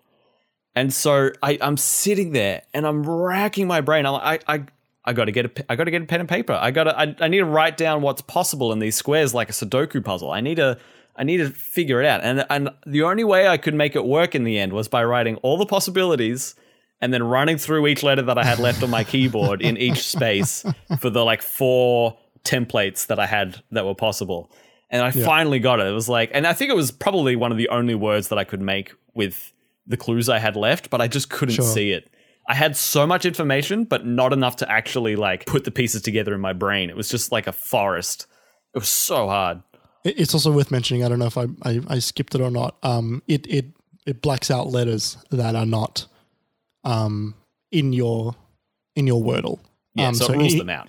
Yeah, so you you you are then it's the uh, what's the what's the phrase when like like brilliance through restriction or something like that like you have like you you get less and less options which Hmm. makes it I think easier but also like really fucking hard sometimes it it, Yeah. it it it focuses you it puts the blinders on to say like look at what matters you know You're look at sitting the, there looking at your Z, X, C, and V Yeah. every every time. It's like, are you in there? I don't know if you're in there or not. Yeah, like look at the letters that you haven't used. Don't look at the ones you've used, and then look at the ones that you know are right, yeah, and then figure it out. Um, it's it's really good. yeah. It's just a shame. It's it's just a website. Um, Yeah, it's a, it's a shame it's not an app. I would love to get a daily reminder right. and then like- just like click on the notification and it takes me to it. Yes, yes. As someone who browses Twitter, like like five out of the you know twelve hours I'm awake, um, I see it. Yeah, all the I, I'm not even on good. Twitter that much, and I still see it at, like plenty of times throughout the day. So yeah, it's it's really impressive. It's it's Yeah, it's picking up steam too. It's it's really fun. yeah. I do immediately think, how many five letter words are there? There's a lot. Yeah? I I, go- I googled the other day because I it'll come up like I reckon for like either like word 200 or like whatever happens on April 1st or whatever. There'll be one without a vowel. oh, There, there are a few words without a vowel. oh god. Not not many, but there are a few five letter words without a vowel. Do you did you get a number of how many five letter words there were? No, Let's see. If, like, let's see. like I want very very few, like How maybe like ten five letter words are there. uh, oh my god. What? The answer depends on the dictionary. According to Free Dictionary, there are 158,390 words with five letters. Okay, and then there's another one here that says 8,996, which is drastically less than 158,000, but that's still thousands. That's still like decades of, of Wordle.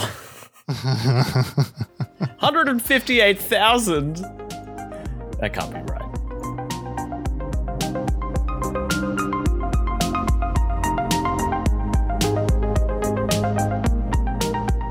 My final game. I'm going to talk about this year. After this, I'm not going to talk about any more games the rest of the year. Yeah, your opinions are drawing to a close, like I said. Yeah, yeah my, my opinions are closing. My final game of the year is Resident Evil 8 Village. You are fucking kidding me? Really? Yeah. Man, you're just here to surprise me today. I love it. There's a reason before you showed me your list. There's a reason I didn't show you my list because I, I I thought you'd be surprised by some of these. Um, yeah, I think this game fucking rules. I don't know. I've been like I've been thinking about it a lot, especially recently when looking back on the year of games because it came out relatively early. I want to say in like February. Nah, it was Um, like May. Really? Fucking hell. Yeah. Um, it- it came out in the year of years, and so like it, it, this feels like one of those games that people forget came out this year. Definitely. It came and went. It had strong Doom Eternal syndrome. Yes, yes, it did. The people that love it love it. Yep. I still like. I have people that I follow who will not stop talking about Doom Eternal even in December. Um, and same as Resident Evil Village. Um, I have a list of notes here about this game because I sort of had to go through the game and remind myself why I really fucking dug it. Yeah. Its strongest, its strongest thing about it is the cast of characters that are in this game. They are so so strong, so memorable, and just an absolute pleasure to have on screen. So Um, is this specifically the villains or the or the the NPCs as well as the playable characters or all of them? Eh, all of them. I think they're all really Right. good. Um, so the characters that are in this game, there are the four lords. There is Lady Dimitrescu, however you say her name. There is Heisenberg, Uh-huh. and Good there's see Bryan Cranston re- re- reprising the role. Yeah. And there's the other two whose names I've forgotten. One of them is a puppet, and the other one's like a little fish fuck. Um, they, I, I don't remember the names. The, the, the thing is, they are all together with um, the main villain. I believe the main is the main villain named Evelyn. Um, just gonna Google it just so I don't have to keep not knowing. I've just closed my Steam because a friend of mine has been launching and relaunching a game every five minutes for the past like hour. like I've had enough. I turned those off ages ago. Those notifications. Sometimes it's fun to know though, you know? That's like why I like Discord rich presence. I like I can just go to Discord and be like, oh yeah, they're playing something. Ah, they're probably on the couch when they're, while they're playing that. Like when Ollie's playing like Halo 4, it's like, ah, he won't see my messages. Um, right. Okay. Cool. So there are the four lords: Heisenberg, Salvatore Moreau, which is the fish fuck. Uh, we have Angie and Beneviento, which is the puppet and the person controlling the puppet, even though the puppet's controlling the person. And Dimitrescu. That's not a spoiler. It's very obvious. Okay. Um, and they are sort of uh, beholden to Mother Miranda, who is the name of the the big villain in this game. Um, Mother Mother Miranda is this caretaker, ruler of the entire realm, sort of thing. Um, and she is in charge of everything, and she's the one you you you want to kill. Um, you play as Ethan Winters, who is the same protagonist as Resident Evil Seven, and like the, the, I, I I I warmed to him only because, and I spoke about this when the game came out, but only because there's a part in this game really early on where you're walking through the village and you realize there are fucking werewolves everywhere, and it's like really fucking scary, and it's fucked, Oh, right? fuck. Like it's it's messed up, and then you and then you find this this band of this this small townsfolk and you you enter this like room and they're all talking and they're all like different like kinds of people there's like a there's like a cynical one there's like an angry one there's like a really like thoughtful one there's like a nun and they they all say a prayer together while one of them is turning into a werewolf and it's very it's quite intense and quite frightening and you and so you all start running and he starts like ripping up one of the other ones and like it's very bloody and gory. And you're trying to escape with the daughter of the person who just got turned into a werewolf and you're running out the back and Ethan's like come on come on come on we gotta go we gotta go and she's like no my father my father what if he's okay and then he like he sort of turns back into a human a little bit and he's like I'm so sorry I'm so sorry and then she's like no you're okay you're okay and then he he grabs yeah turns out she doesn't make it the whole building gets set on fire. You got to climb up the, the stairs and the rafters, and you got to escape out the top, and and you leave the the building, and you're sort of on the balcony. But the building is mostly made out of brick and concrete at this point, so the fire is largely contained downstairs. And Ethan gets out out of the the fiery debris and just goes like, "I can't believe this is happening again." um, and this is after the entirety of Resident Evil Seven, which is like a nightmare, like a living nightmare that that Ethan goes through. His hand gets chopped off, and you know he gets welcomed into this awful, grotesque family that's got this mold on them, and and he's in the middle of this European village and he's just going like, "Why is this happening to me again? What the fuck is going on?" And I said, "They're going like, you know what? That's like a perfectly reasonable thing to ask. That's like a genuinely correct thing to be like. Why again? Like Yeah. I thought I was past this. This I thought I awful had experience, my once in a million years event. right? And th- they actually answer that in a in a way that's very Resident Evil and very dumb and very fun. Okay. I was going to say, there's Um, no way they give that an answer and it's not like ridiculous. Oh, it is ridiculous, but it's fun because this game is genuinely very fun. It is a freaky horror game full of monsters and demons and stuff, but like the it's a it like the way I've described it is it's a Saturday morning cartoon. Um, there is a small cast of characters. They all have their role to play, and they all play them perfectly. Chris Redfield is there as well. He is there to sort of be your go between in between. You know, like you see all these fantastical things, werewolves and vampires, etc. But Chris Redfield is there like a, as a, a guy with a like a merc with a gun, right? He's like a soldier, and he's there to sort of give you a reality check, but also he's been through the ringer a lot as well, and so he's not surprised by anything. But he's like, "We gotta get fucking shit done because we're gonna die." Like, have you seen that shit out there? Knowing that, like, yes, I have seen that shit out there.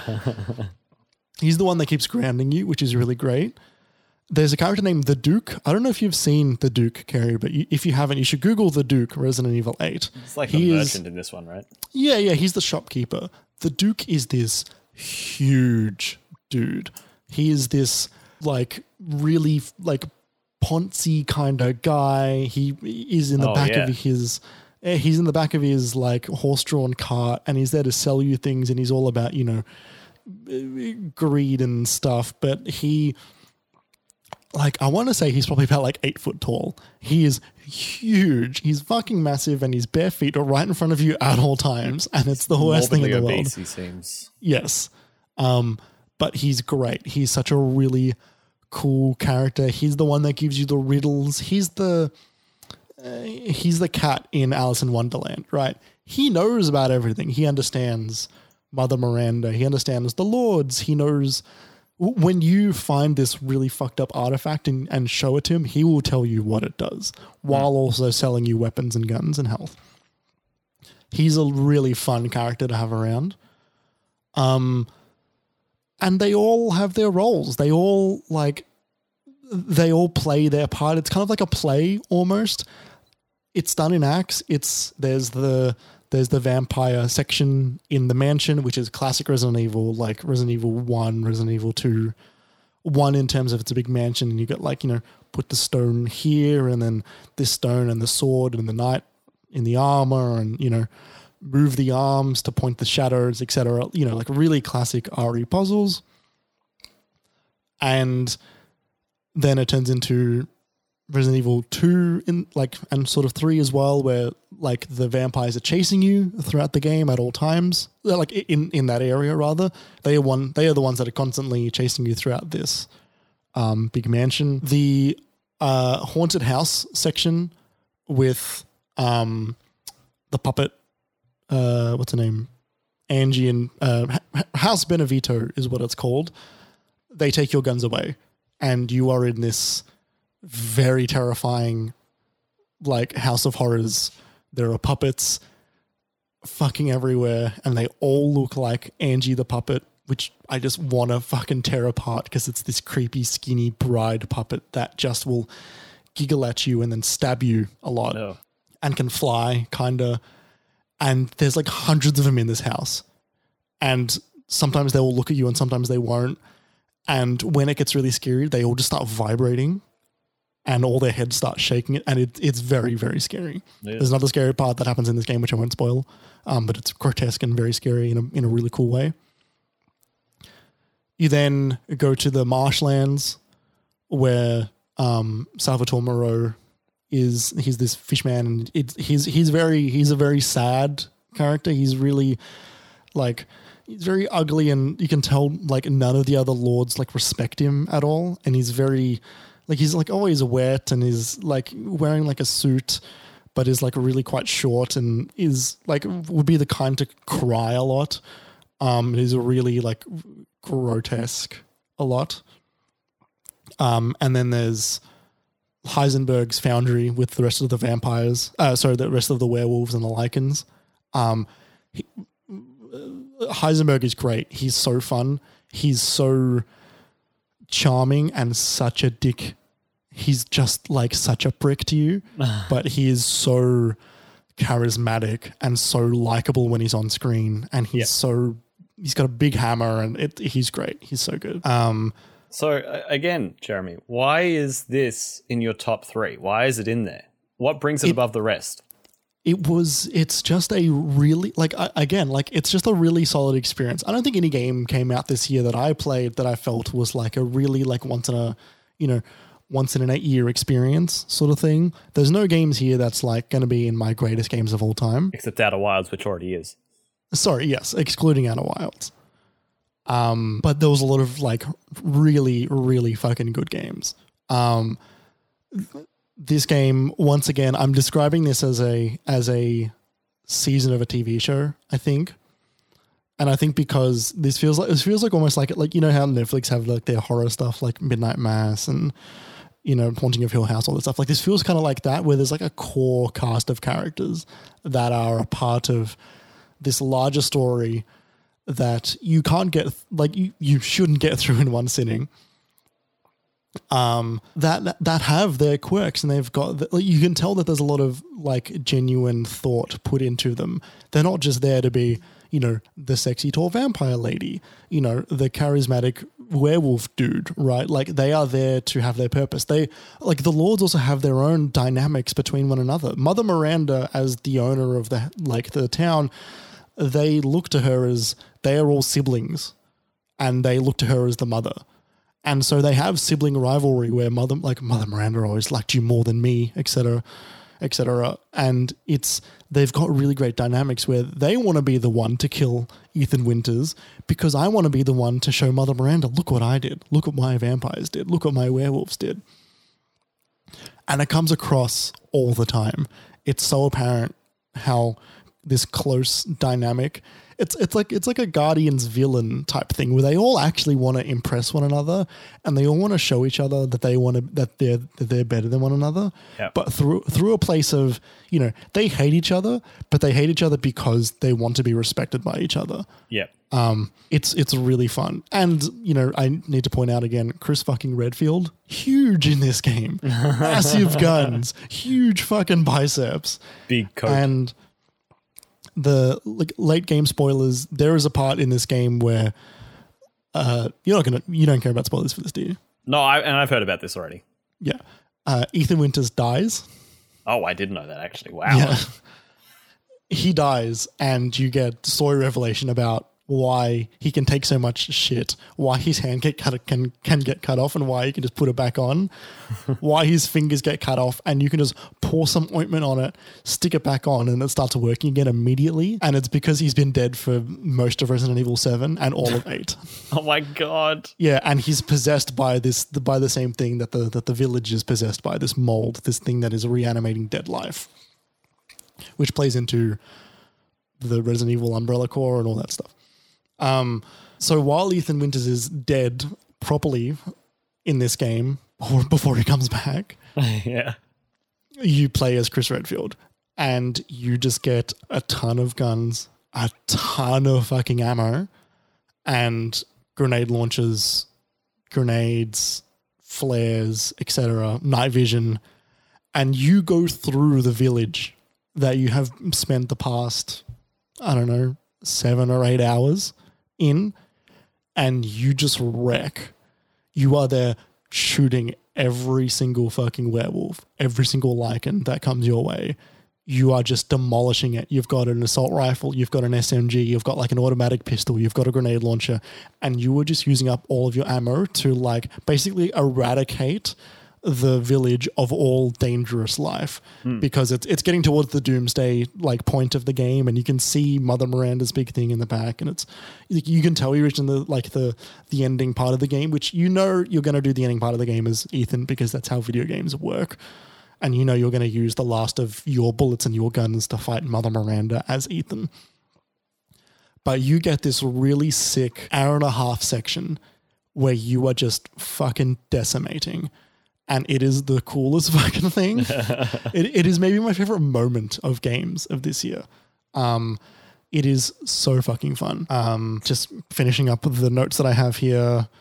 Having a central hub of the village and common recurring locations really helps place where you are in this village because you've got these four lords domains but they all are connected by the central village which you've seen in all the trailers where all the vampire uh, or all the lycans are just like around um, and roaming um, having that as a center thing that you have to keep going back in and out of in and out of as you go to the different areas of um, Resident Evil 8 like really sells like the size of everything it, it feels quite large but it doesn't feel obscenely large. There'll be these long set pieces set pieces where you're running away from a big boss and then you'll you'll finish up the set piece on your way already back to the village. And it's just it's done masterfully. Um, and yeah, like I like my final note here for it was it for for, for me it was the perfect amount of scares cross between fun.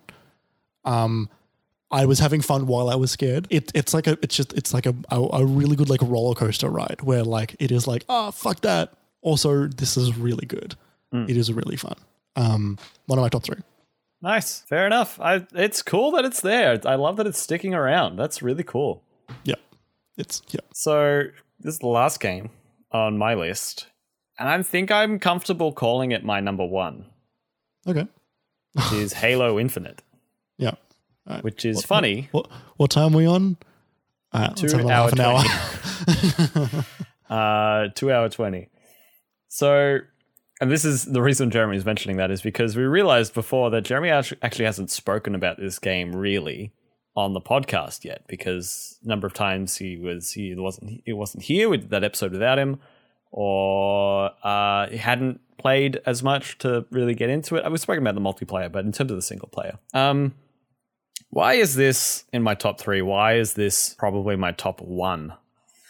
I've we've spoken a, a number of times about what, what like some of my favorite games are, and they're the games that I really like to play every second of, where it doesn't matter what I'm doing, the the movement and combat is so enjoyable and mechanically sound that I could do as much content as you give me. That's why I like the Assassin's Creed, uh, the original games so much. Um, because I love the free running. I re- I think the combat's totally fine. Um, it's really the free running. Like that's that's it for me. Um, Yeah. Same with Just Cause two, three to by an ex- by extension, but specifically two. That's why I I didn't 100 percent that game because it's ridiculous to 100 percent slash actually impossible. I think because yeah, of the bug it, it is impossible. Yeah, but I got it to like 99% point something. Like I I did all like 380 something settlements in that game. Um and Halo Infinite it scratches that same itch. And it's interesting because I played Far Cry 6 this year. And this is kind of like that in some ways where it's like first person open world, you know, go liberate the forward operating bases and then you see more areas, you know, you get a bit of that Ubisoft open world formula in some ways. Um but it is so much more fun, I feel like. And so, largely because the grappling hook, moving around when you're just chief on your own, no vehicles, no nothing, the grappling hook is so fun. I really, really enjoy it. Um, and it lets you, especially on media, on, on the normal difficulty, which I enjoyed playing the most compared to my half of heroic playthrough I've done. Uh, but on normal, where you could take a few bullets, it's so fun to be aggressive with that hook. And then when you need it to be a, a tactical retreat, it's there for you as well. And you can just fuck right off, heal up, and then continue to wreck shop. Oh, I've run out of ammo. There's a skewer on the ground. Grapple it. I've got it in my hands. Now this big brute that's giving me trouble is dead. Swap out to another weapon, take them down, grapple towards them. They get stunned. Punch them in the face. Like keep like it's so the flow is really there for me. I really like it. It's not there for everyone else. Jeremy hasn't mentioned it, right? It hasn't come up in your honorables, your dishonorables, or your top games. It's just it's just in there. Yeah, it like I, I I did my full list of games that I played this year, and Halo didn't make it out of the first round. Yeah. And like you're so excited for it. Oh, I've You're been more- excited for this game since it was like announced, right? right? Like and I haven't been. You're more of a Halo guy than I am. Yeah, like this. I, like I remember the trailer. I still like. I went back and rewatched the the trailer. There's there's two moments in the trailer, and they're so like they're so fucking like trailer moments. But Is this like, the pilot trailer or the one before that? The like super early. sorry, th- th- there's there's two moments in either of those trailers, Okay. and it's just it's just both chief reveals. It's the Yeah. one where the like it fades out, and then it it whips the focus to be like really close, and you can see Chief's helmet. Um, and then the other one where the pilot just like wipes the condensation off his windscreen, and you can see Chief floating in space, and it Yeah. plays the it plays that one chord that makes me weep because fuck you, because fuck you, cry now. Um, and yeah, I feel nothing about this game, and it fucking sucks. Yeah, it's a Um, shame. yeah, it is a shame. Um, I need to point out. So, you know, I think something that I want to say Jeremy's games have seemed to have had a lot of common. Listening to uh, listening to your list has been that it's been about like you not having much negative to say about the games, right? Like that's how you felt about Death's Door, and Inscryption does something really clever, and you and it's not dragging you down like other deck builders. And um, Resident Evil you just found was so fun, right? Like, is that fair to say? Yeah, like they all they all set out to do something, um, and what they set out to do, they really nailed. Yep. As and Inscryption's kind of a little bit different to that, where inscription showed me something that I didn't know that I could like, basically being card builders. Halo isn't that. Halo is confused. Halo Yes. is it is torn between like what it was meant to be, what it used to be 20 years ago, what it could be in 5 years. Halo Infinite is so confused. Yeah, it, it's a mess. And and its release has been really spotty as well. There's so many issues with the multiplayer, like big team battle you can't queue in reliably if you've got a party of more than 2. Like um like the the progression system was so messed up when it started like the playlists are really messed up and they've they've introduced more of that stuff there's no co-op which is an absolute bummer every time i think about it there's no forge which is going to be a killer because all of the enthusiasm is going to wane before forge arrives Yeah. there's so many things even the- working against it the, the weird like we've spoken about this as well but the weird release of here's the multiplayer right now but it's in beta and it comes out a week before campaign does or two weeks before campaign does like and two and a half weeks it was a Yeah. long time and it's like but you know don't look at it as a don't look at it as a real thing it's in beta but we'll happily take money for the battle pass and we'll happily take money for microtransactions and the multiplayer only has like five or six maps and 10. it has 10 maps 10 okay some Okay, of the them are maps- like big team battle exclusives and and so you only see them in some playlists that's what goes Sure. Okay. In my mind, there's like five, and I think maybe that's because some of them just don't stick in my brain at all. Um, and yeah, and then the campaign comes out. Uh, um, but like the multiplayer is like, okay. there, there's so many things to talk about this game because it's such a fucking weird thing. This is such a weird product. When you talk about Halo being in your game of the year, and I don't have a strong feeling. Well, I, I have my own feelings about this, but I'm not going to say you can't have the opposite feeling to me. yeah Are you including the multiplayer in that? yes Okay. See, I, in my mind, these are two entirely separate things. interesting Yeah, I, I see these as two separate products. Um, because I- think, and I think my reasoning is just because if you have the multiplayer, you don't necessarily have the single player. Um, What? and they're not like the multiplayer is free to play. You have to, you have to go like out you and- can get them separately yes, Right. or rather, like yeah, you can have the multiplayer version of this of this game without the single player, right? Like you can have Halo Infinite and play the multiplayer, but you have to go out of your way and get the single player. Okay, I see what you Um, mean. There's a there's a, a separation there. Yes. And I think there's a separation in terms of the feelings of these games. Um, I like I don't like when I'm playing the campaign, I don't feel like I'm playing the multiplayer. Right? Whereas I did in the past in terms of like they feel identical to me. Um, like when I'm like when I'm playing a Spartan in Halo Reach in the campaign, when I'm playing as Noble Six, I might as well be Noble Six in the multiplayer. And that's not me like role playing or giving a voice to my character, but they feel like the same. feels. They feel like the same people. You know, I'm the same, you know, Spartan with a gun. And I don't feel that at all. I don't feel like Master Chief when I'm playing the multiplayer of Infinite. Whereas I do in one, two, and three. That's funny. I've never felt like Master Chief in the multiplayer suites ever. I've, I've never Okay. felt like the protagonist in those. Oh, like and I, I don't even mean protagonist. I mean is in like the move set and what what they're asking me to do. Like when I'm when I'm shooting grunts in Halo Three, compared to when I'm shooting players in Halo Three, it's like the same brain, and I don't have to like mode swap really. I'm still gonna use the best weapons that are available to me. I'm still going to use the weapons that I'm the most comfortable with, and I'm still going to basically aim for the head. But I think because the multiplayer has to not be Halo Classic multiplayer, and the campaign also can't be Classic Halo campaign. Yep. They really have, and and at that point it splits, right? At that point, the multiplayer that, that they're trying to do, they're trying to do like arena-based combat multiplayer. They're trying to do, you know, a level of competitive that they've never been able to achieve before. While in the campaign, Chief has never been so agile and so movement focused before. You know, he doesn't have fall damage anymore. Is a big one, for example. Um, you know, you you are you are the one machine tank, and you like I, like they, they are going in two dep- two separate directions for me, which is fine. That's totally fine. But in my mind, they are two separate things altogether.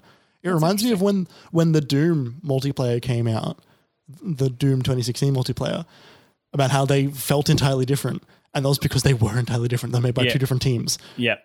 Um, this feels like that to me. I, I couldn't disagree with you more, honestly. Right. And I wonder if part of that because you kind of were done, I want to say, not to say that you're never going to play it again, but in terms of your enthusiasm for the multiplayer, I want to say that had already waned for you by the time the single player had come out. Is that true? Would you I, say? I was moving. I was just moving house. oh, okay, fair enough. Fair enough. Yeah. Just a busy time. Yeah. Um, for me, you know, I I've played the multiplayer. This is the multiplayer that's grabbed me the most out of any multiplayer suite since start of 2020 when we picked up Apex again. Um, it's something I'll play on my own, which I never have done with any of the battle royales in the last you know four or five years because I'm I'm bad at them, right? Like, but I'll I'll happily just play some quick matches of Halo Infinite, and I can be good at it in some rounds, and I'll be bad at it in some other rounds, and it's quick and it keeps going. The gameplay feels tight. It feels like I'm getting better. It feels like it feels really skill based, but it also feels like you know opportunity based in terms of the power weapons and stuff like that. I really like the time to kill and how many shots it takes to take down a shield and an unshielded enemy. Like all it, like it it just clicks for me. And so hmm. I was playing it as the story came around, and then after the story came around as well. I felt so much more competent in multiplayer once I had played through all of the single player of the game because you know I'd I'd had a lot more experience with all of the tactical abilities, which normally you get like a, a few limited uses of in multiplayer, so I don't use them as much, so I wasn't as familiar with them. Yeah. Familiarizing myself with them in single player then let me know what I was using, what I was picking up when I got to uh, the multiplayer.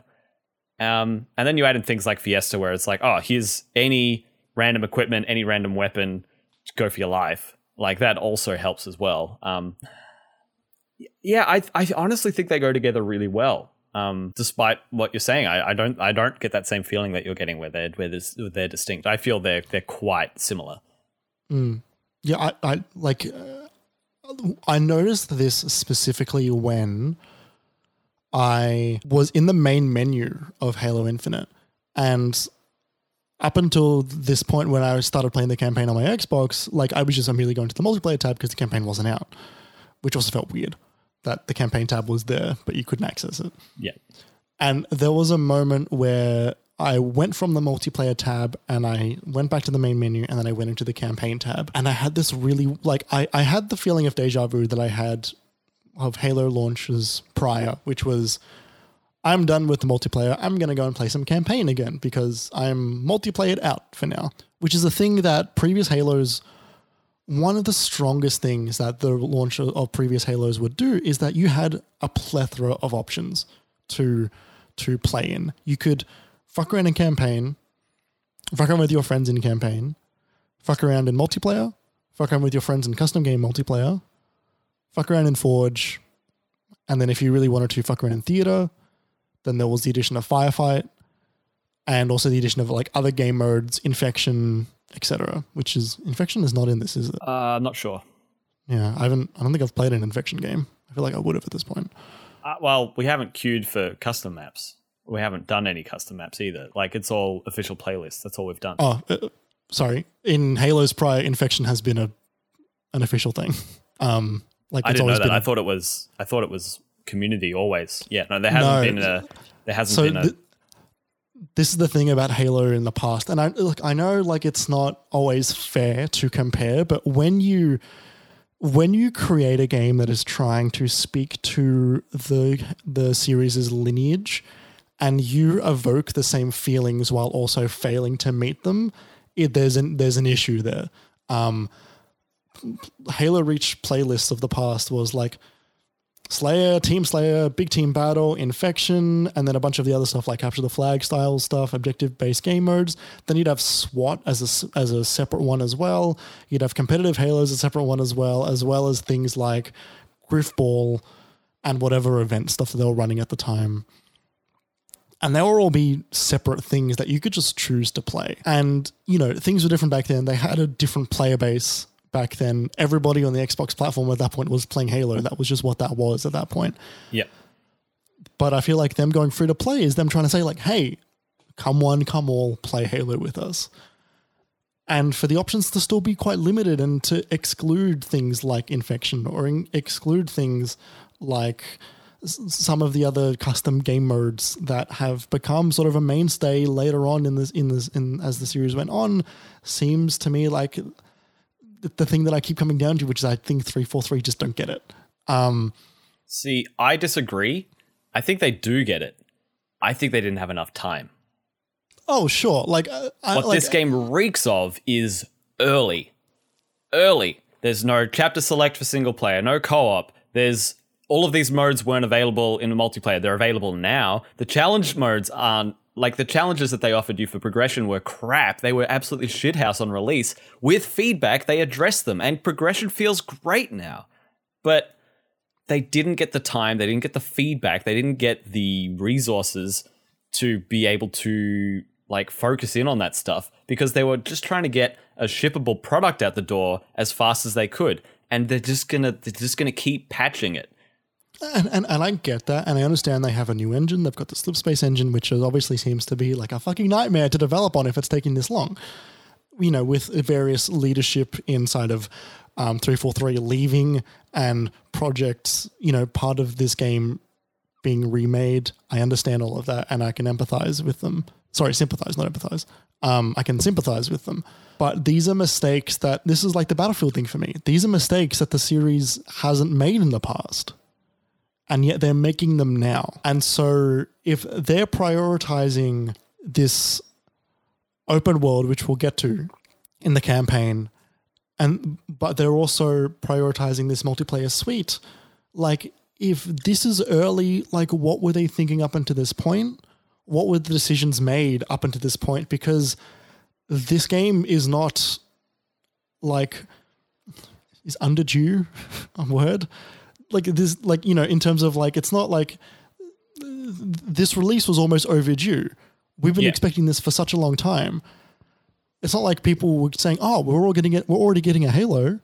You know no one was saying that. People no, were saying it's it's been six years since halo 5 which was a disaster of a release. Oh i mean not even that. It was, just, it was a nothing of a release. Which for halo get- is a disaster Uh, sure, sure. But I mean, as in, like, it didn't come out and people weren't questioning where's the content in this game. People were just saying, what's here isn't very good. we don't Let's like what's here yeah Yeah. Whereas this is like, where is it? You know, like, and and I think what's there isn't enough. And Yeah. like, I know things are different now. Value of games is different. Game Pass, etc., etc., free to play, multiplayer, etc., etc. I understand all that, but you know, like I like I've been saying, they're evoking the old thing. They're they're, they're bringing and showing me the old thing, and also they've been working on Master Chief Collection for eight years now. Yeah. Making And in a- mistakes and fixing them and It's it's in a, it's in a wonderful spot now. When it came out, it was rubbish. It's in a wonderful spot now where it is, and so they've shown me what it used to be. They have given me the clearest vision of what used to exist up until this point, and now they're showing me something which is not as good as the thing that they've already shown me was great ten years ago. Right. For me, Yeah. and and and this this brings me no joy. This isn't me like this isn't me going like ha ha ha ha you fucked it again 343 this isn't me going like i believed in you um should we talk about the campaign yeah. So do you want to you, you, you, sh- this is your pick so you should you should lead the Yeah, for sure. I I'm wondering if part of my enjoyment, in comparison to yours and Ollie's, like I, I really I played this like early before release and I loved it. Um and I was so excited for everyone to get to the end of the game so we could all talk about it, or even just play, you know, up till halfway, and we can be like, "Oh, what about this? What do you do when you do this? What?" What? What? What? What? What? what, what. So excited for people to get to it, and for you and Ollie to be like, uh, you know, every time you, I'm like, I don't, I don't get it. I don't understand because I had such a great time, and I'm wondering if part of that is because I don't have the weight of expectation of an older Halo fan. I'm just nowhere near as familiar with these campaigns as other players are. And I've played them in recent years when Master Chief Collection came out on PC, but it was kind of, you know, it was all after the fact. It was all kind of like one and done. I didn't go back. It wasn't the game I was playing um nonstop and like when when these games came out on PC kind of no one really wanted to play the multiplayer for more than a few hours so I didn't get really stuck into it for any of the games Reach 1 2 3 ODST or 4 so especially I don't- for pardon especially for especially for. Um, so what I'm getting with this is a modernization of a franchise that I've I've dabbled in for years. I've always dabbled in. Always played at a friend's house. I've always played a couple of levels of the campaign here and not really understood what's going on. And this is like the first one I owned. It's the first one I really dug into. I think the storytelling's great. I really like that it's so much tighter, especially coming off of Halo 5, where they were doing far too much. oh Like- my god and the and the level design was far worse. Like yeah the having it be so intimate in terms of the number of characters and the types of issues they're having with each other you know having having the the the campaign ask as many questions maybe sometimes more than it answers is feels like classic halo feels like classic um, bungie halo where they're talking Yes. about terms you've never heard of before and there's races you've never seen before and then the game's going to end and you're like well i can't wait to read the books i guess like it's it, it's a Bungie staple i feel like at this point yeah, just asking too many questions and then Yeah. getting everyone like so keen to answer the like to Yeah. to learn more about them, even if you don't necessarily have those answers when you ask the questions in the first place. yeah Um, and then cutting half of the game out of the product that you own Yeah, yeah, exactly. And you know, the, this game suffers a bit. the The ending, it's early. the the The game ends too soon, and part of that is because there's you know something they mention in the campaign a bunch of times, and you never see it. It's not in this game currently, but uh, it has the, trademark that came for for DLC it, it- that it's been speculated the Halo DLC that's coming out. There's been a trademark named for it. Um, which is it it directly mentions these these characters. I don't want to I don't want to go into it because then you'll know they're not coming. but oh like, I, I'm i'm i'm well aware i'm Okay, I'm, right. I'm i'm aware but yeah, it's for spoilers for the game, but it's for Halo: The Endless is what they've copywritten or trademarked. Right. Um, you know, something that has been alluded in the main campaign of Infinite to be worse than the Flood. Um, spoken about so much, so much, so much, and then they just they don't get to call. Please cool no. great So you know, it's got some issues there, but I was I was along for the ride the whole time, and it's the most engaged I've been in the Halo story. It's gorgeous. I think it looks absolutely fantastic, even on the Series S, um, even on my 980 on my on my computer. I think it looks fantastic, um, and I really, really, really like the gameplay. I think the the the suite of weapons they give you is really robust. There's I don't think there are really many duds at all, except maybe the Hydra. And I think Yeah, I, that one's not great. the Hydra's so weird, but I like Yeah. it in nearly every other setting. Um, it's Yeah. okay in campaign because you don't get the the damage downgrade if you turn it to tracking mode like you do in multiplayer, um, Oh. which is fair enough. I always put it on tracking mode. Yeah, like it does more damage in multiplayer if you do it uh, like loose. Right. Okay.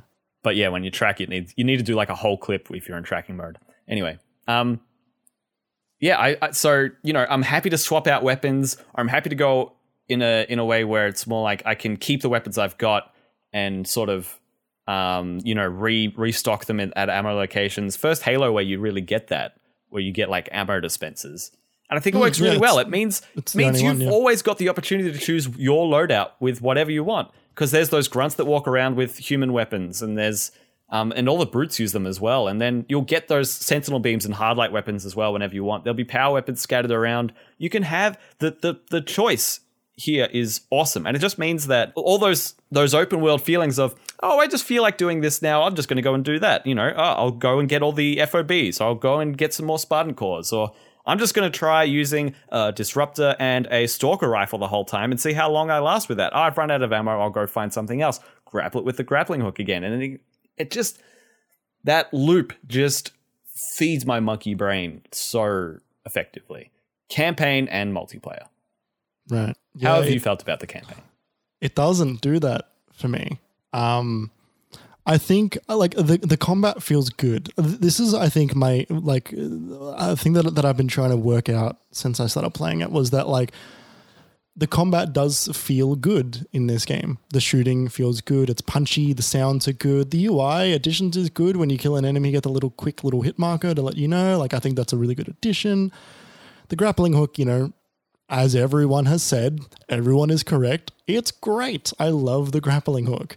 I love to grapple enemies. I love to grapple me. I love to grapple weapons. I love to grapple fusion coils. What I don't like to grapple with, Kerry, is at the open. You couldn't, But I don't- you couldn't even keep the smile off your face for a I- second I, when you I, saying I couldn't even finish that one. What I what I think doesn't work is, and and like I am I am trying my hardest to like divorce this game from the series. Like and and I think I I think I am for the most part. Um, you know, there are hang-ups I have about like, you know, previous releases having more content than this one. And And that's, a- that's fair. That's fair to have. This game has baggage, and that is a part of, you know, the feelings that need to come along with this game. That's reasonable. Sure, totally. But what what I also do want to do is give the game its ability for it to stand on its own. You know, like I am I am all for series like entries into a long running series just blowing it up and starting from scratch. I, I I love it when it happens. I didn't like Breath of the Wild, but I think it like for 90% of people who loved that game, it worked for them, right? You know, most people who played that game don't have the feelings I have towards that game, and that's fine. So in that instance, it was a success blowing up what Zelda means and rebuilding up re- rebuilding it up from scratch. Um I, I think, and you know, you and I disagree on this. I think they did a really good job doing that with Assassin's Creed Origins, where I think that was a really good game where they they took time away, they re-examined what it meant to be an Assassin's Creed game, and then put out a product that I thought was the best Assassin's Creed, like since four. I mean, Assassin's Creed is great. I mean, Assassin's Creed Origins and Odyssey and Valhalla, they're great. They're just not what I enjoyed about Assassin's Creed of old. That's that's Sure, my totally. problem with them. They're still great Yeah. games. Yeah, yeah, totally, totally. Um, and I think them trying to blow up Halo, either they didn't do it enough, or they, or they, or what they tried didn't work. And and I and I don't know where it is. And I think I think it's just both. I think I think they didn't blow it up enough for the open world to work for me. This game, like you, like even you said, is missing a chapter select, and that's because they're trying to create a big long story in an open world. Most open world games don't have a chapter select, but this still feels like it's missing one. And I think that's because the the like the areas of the missions are still contained kinda. Definitely. But I think that's also to its detriment because I think they're contained in an open world. And so I think that that you can't have those really high, you know, high octane intensity sick missions that Halo is known for because they are trapped in this trapping of it has to be in the Zeta Halo open world. And so I think the open world fails the missions in that way, where you can't have, you know, the Halo ring blow up and you do a sick warthog chase. Not that I feel like you need that, right? That's like that is a that is a serious trapping. But you can't have a moment like that when the world has to persist after you're done with the mission. Even though on the other side, the missions are largely in areas you don't revisit. Yep. And so I don't know what the fuck they're doing there. Yep. Um and so then why isn't there a chapter select if the missions are in are, are in the open world but not in areas you can revisit? Yep. It's So a big problem. you- and and those missions have missable collectibles.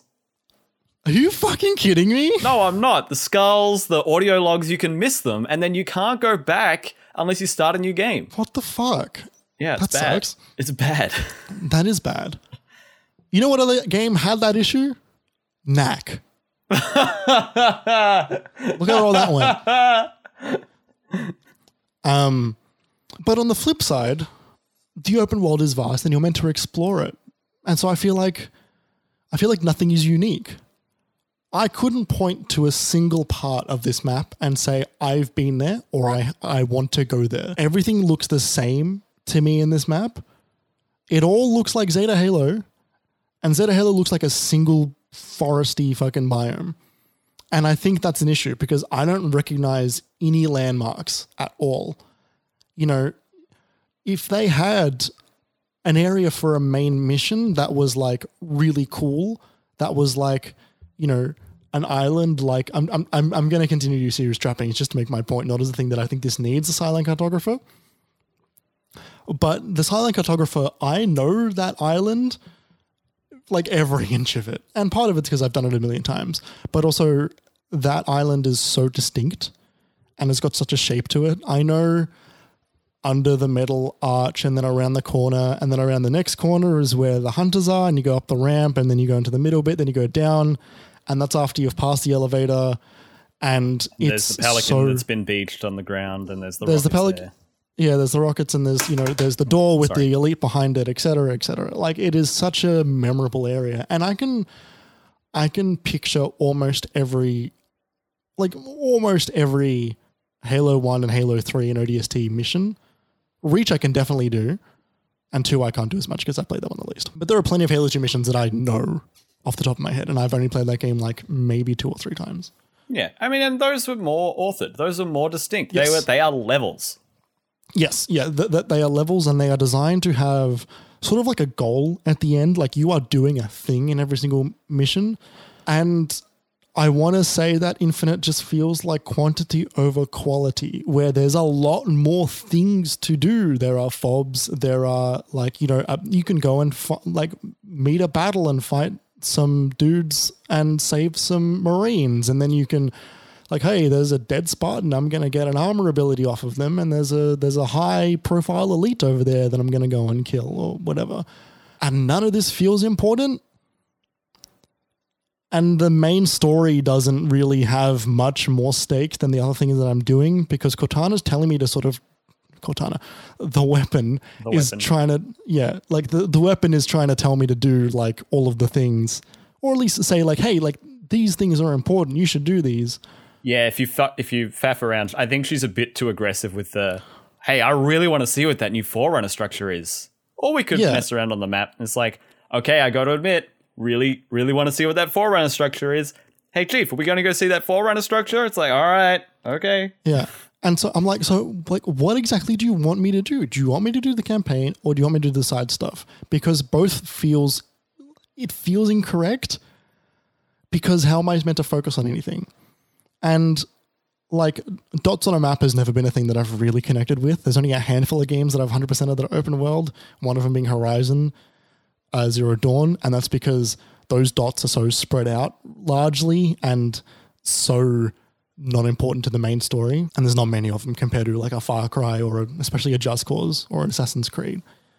Um, but the world, like, it just feels like the same place over and over and over and over and over again. And everything feels like it's got the same level of, of importance. And so I feel like anything I'm doing is either the most important thing in the world or not at all, not at all important. And it, it can never give me the stakes that all of this is the most important thing in the world at the moment.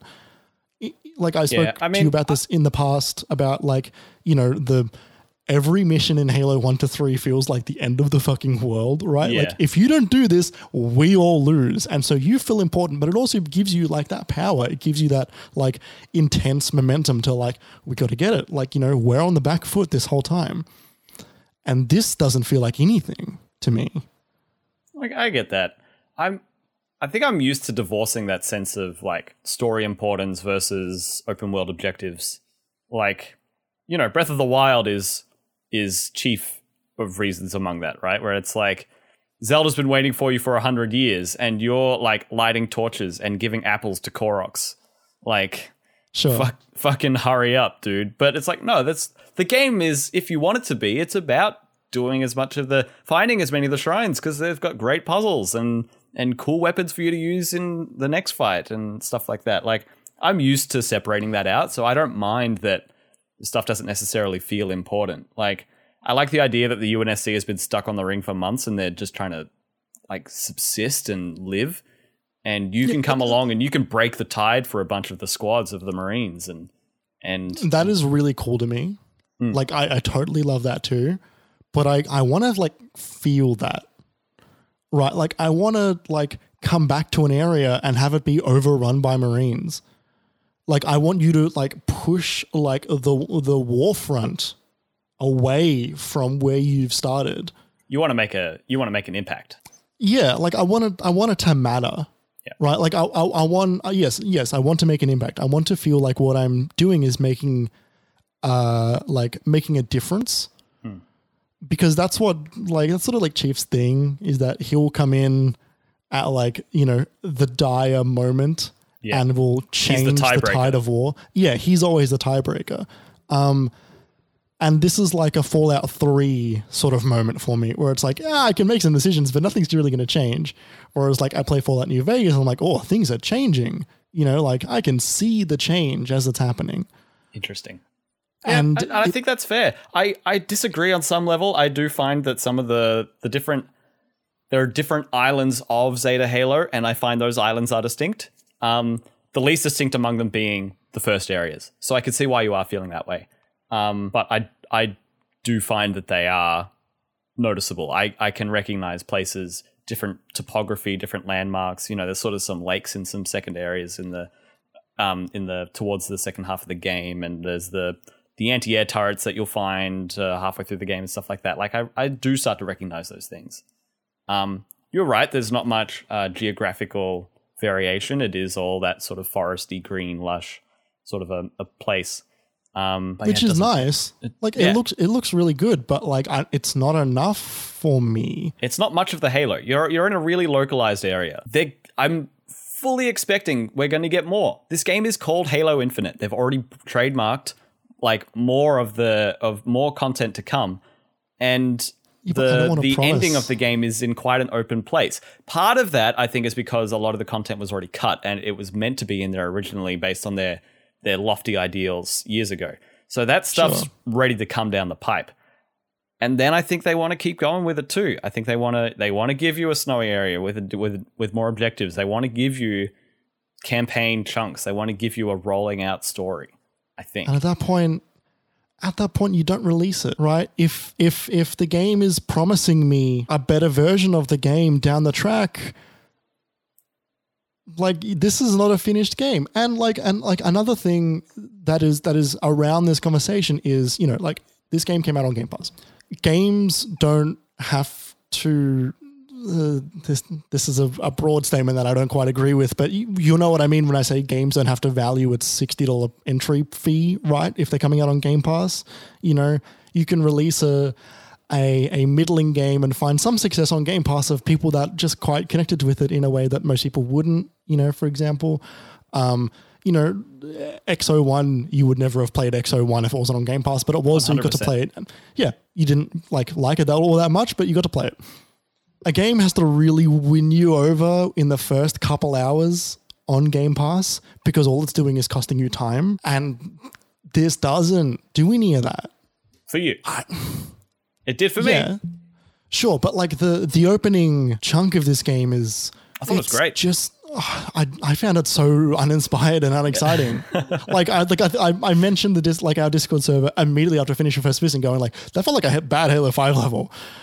And, And as someone who played Halo 5 less than a month ago, I disagree entirely. It it feels way better. Halo 5 felt so so bad. Oh, like, Um, like, I mean, but then like, the way in terms of like the, the feeling of the game was different, but like the level itself, like No, if that was in Halo Five and you told me they brought it forward to give you this is the final level of Halo Five to catch you up to Infinite, I would have went, oh, that this sucked back then. Well, that's the thing, right? Like I described how I felt playing the levels of Halo 5. I remember when you brought it up in the Discord and I, I don't remember the words I said specifically. And you said that's exactly what I just felt from this infinite level. I was like, well, you know, you're not wrong. That's that's how you felt. It's how it is. Um but yeah, I did disagree personally. I didn't feel that way. I just want to, Game of the year. I just want a Halo that I love Again, again. that's a that's a mighty lofty uh, history and set of expectations to come up to. I do not envy I know. 343's job to do it, but And it is their responsibility to make it happen. and it's like I think Halo. Okay, here's here's the thing. I don't sp- I don't particularly want a good Halo. I just want a lovable Halo at this point. If they made Halo three two, like I would hate that on so many levels because it's like terrible as a thing to do. Yeah. But it would probably make me really happy. Yep, that's fair enough. Yeah, I, at the end of the day, I'm I I do not budge. I am I'm so contented and and pleased with this with what they've given me, despite its imperfections and despite its uh lacking uh features. Like I wish that it had chapter select because I had to go get some footage for work and I was playing it with Sam watching and Sam was getting, you know, into it and being like, oh, you know, the web is this and it's cool the way they do this with this. And I was like, okay, cool. A game we can play that Sam can engage with and then tune out for while I go do open world. Like that stuff's good when we can find one of those games like that. I really enjoy that. But I had to go forward and get some footage and I needed footage from a certain area. So I had to push past without Sam. And it's like, I re- really wish I had the chapter select so I go back to where we were so I could keep progressing from where I was. And and until then, I'm kind of on hold with Infinite. I would love to absolutely finish this open world and just clear everything out, do all the strongholds and get all the Spartan points and find all of the data pads with a guide and get all the skulls. But it's impossible right now without play without pressing new game. And I don't want to do the whole thing over again like I would have had to if it was an old school Halo game. Like well, if it was an old school old school Halo game, it would have had chapter select too. But like yeah. I don't want to have to do it linearly, and they're forcing me to. And on the on this on this on the same side as that coin, if I finish this game, I don't think I'm ever going to play it again. I have no desire to redo anything that I've done. Interesting. And I think that's if fair. that was Yeah, but like it's not good, but I think it's fair. And if that's the reason there's no chapter select, it's because they don't expect anyone to replay it, then they got some other issues to to to figure out. Yeah, they've got plenty of issues. Uh, Like this game doesn't pass for me. This for me, it, yeah, and for me, it excels. For me, despite all of these problems that are really legitimate, and I agree with a lot of them, I just find it so fun. so fun. I love playing the multiplayer. You, anyone on this server, which just doesn't happen because no one's as into it as I am right now. Anyone on that server says, "Hey, want to play some Halo?" I'm fucking there. I'm there immediately, and but no one's down. It's just me. Is it because this is your first Halo on launch? Maybe. Maybe. There's a solid chance that that's the way it is. Right. The way I just said to you just then, you know, they have a lot of uh have a lot of expectations and history to live up to to make a, a lovable Halo game for you. Someone who loved three and, and ODST and Reach when they came out when you were younger, back in the heyday of Xbox Live Gold. Um, you know, I don't have that. I'm happy to have a more modern take that's a bit different that addresses some of my gripes I've had from an outsider's perspective with the MCC that's kept me from going back to the Master Chief collection and grinding those levels and and seeing what I can do. It just doesn't it doesn't I don't have any draw to do that, even though it's all available to me right now and it's taking up dozens and dozens of gigabytes of hard drive space. Um, And and I want to say as well, like I don't have much of a desire for that either. but you once did. When it came out, Yes. so so like I I think like uh, like while I say Master Chief Collection is is the best way to play the like these games, that's Master Chief Collection is the best way to play these games now. Yeah, it wasn't the best time to play them. No. Like and like the the Halo like the Halo heyday, the Halo day, um, that time is gone. That like that that doesn't exist anymore, and that will never exist for this franchise. In the same way, no. No, I do think we're at the start of a of a new era for Halo, though, because for as many people as have valid complaints about the game and this and the series and where it's been and where it's going, there are so many people who are coming back with Infinite. So many people who are just, so many streamers who are just playing it every night. So many players who who are who, are doing those weekly nights with their buddies every time. Like I I know it's happening with this game. It's captured an audience. It's done what Battlefield couldn't. Well, it has I- in some it, it- has in a in a wor- in a lesser extent. I don't know if it has the legs. I don't think it does yet, but they're sure as hell going to add some more onto them. This thing's going to be like a fucking millipede in terms of legs got a million short legs. in two years. Think of the launch of Apex, right? How it was so high and then so quickly went so low, and they really had to fight to bring it back. It took them like 12, 18, 24 months to get back to that peak and then surpass it again because it had it had a strong launch, dipped off when people fell off from the, the initial buzz, and then it had to generate and garner and foster that audience with support and with r- content and with releases. These guys are on the back foot because they're releasing a game that's taken six years to develop, and they've got to get all of that base content out before they give you much more new stuff, which is a problem. It's going to be a problem for them. But when they get to finally releasing new multiplayer content and new single player content, once it's feature complete, which is ridiculous that it isn't, I know. But when they start giving us new stuff, I think there is a future for this game. I think the difference between Respawn's approach and 343's approach is that Respawn realized that the worst thing that they were doing was making campaigns, and so they went back to multiplayer. All right, everybody, that's been uh, Minimap Cast for you bastard. Um, I'm just glad to announce that the game of the year once again is Bloodborne. I think that's it's the one like you know I don't know how, but they did it again. yeah, uh, it's interesting with this one, Jeremy. We don't. Last year, did we? We didn't have a Minimap Cast Game of the Year, did we? Yeah, we did. Did we? Was it Final Fantasy? Oh no, we didn't decide one as a site. That's okay. That's what I'm asking. We've we've never done that. I don't know. You sure? Yeah, Okay. positive. Well, Jeremy's top top threes are his games of the years, and uh, and I've got I've got Infinite followed closely by many other games. Like really, what a strong year! And there are so many games I didn't get to that I wish I had that I mentioned already, um, or games I need to play more of. What a strong year! Mm. And not in like a 2019, like oh, it was interesting that nothing bigger came out this year, but these were good. But in a like, some of these games really like they hit. yeah, yep, yep, yep. Happy New Year. Happy New Year. Is there, at, at risk of going over long, and I'll, I'll insert a second break in there. So, like, you know, we didn't take one, but we'll put one in there. But Sure. at risk of going over long, is there an issue with having a game be someone's game of the year when that person then knows that it has so many flaws? No, not at all. No? Boomerang was my game of the year. True. I mean, fair enough. It's interesting because there are, and it depends on everyone's definition, right? But there are so many people who are like, "Oh, this wasn't the best game of the year. It might be your Yeah. favorite, but that's not the game of the year." And they would, they Yeah, would, no- they would call that distinction. But I, I don't, I don't subscribe to that. This this is our game of the year. Hmm. You know, I can like you know it, it, it's it's I think it's the same reason why we're not giving these ratings. Hmm. Is because like you know I could theoretically give Death's Door a ten because it didn't do anything wrong and it did everything right. Mm-hmm. But I wouldn't. Th- that game didn't speak to me on a on like a level that like a Outer Wilds does. Right. which would give me a 10. Sorry, which I would give a 10, even though there are parts of the game which is not perfect. Yeah. You know, this is our feelings. I agree. These, these are our favorites. Yeah. These are th- this is my game of the year. When I think about 20, 2021, I'm going to think about Inscryption. I'm going to think about Resident Evil 8. I'm going to think about Death's Door. I'm Wordle. think about Halo and Wordle. Wordle, the real MVP of the year. Yeah.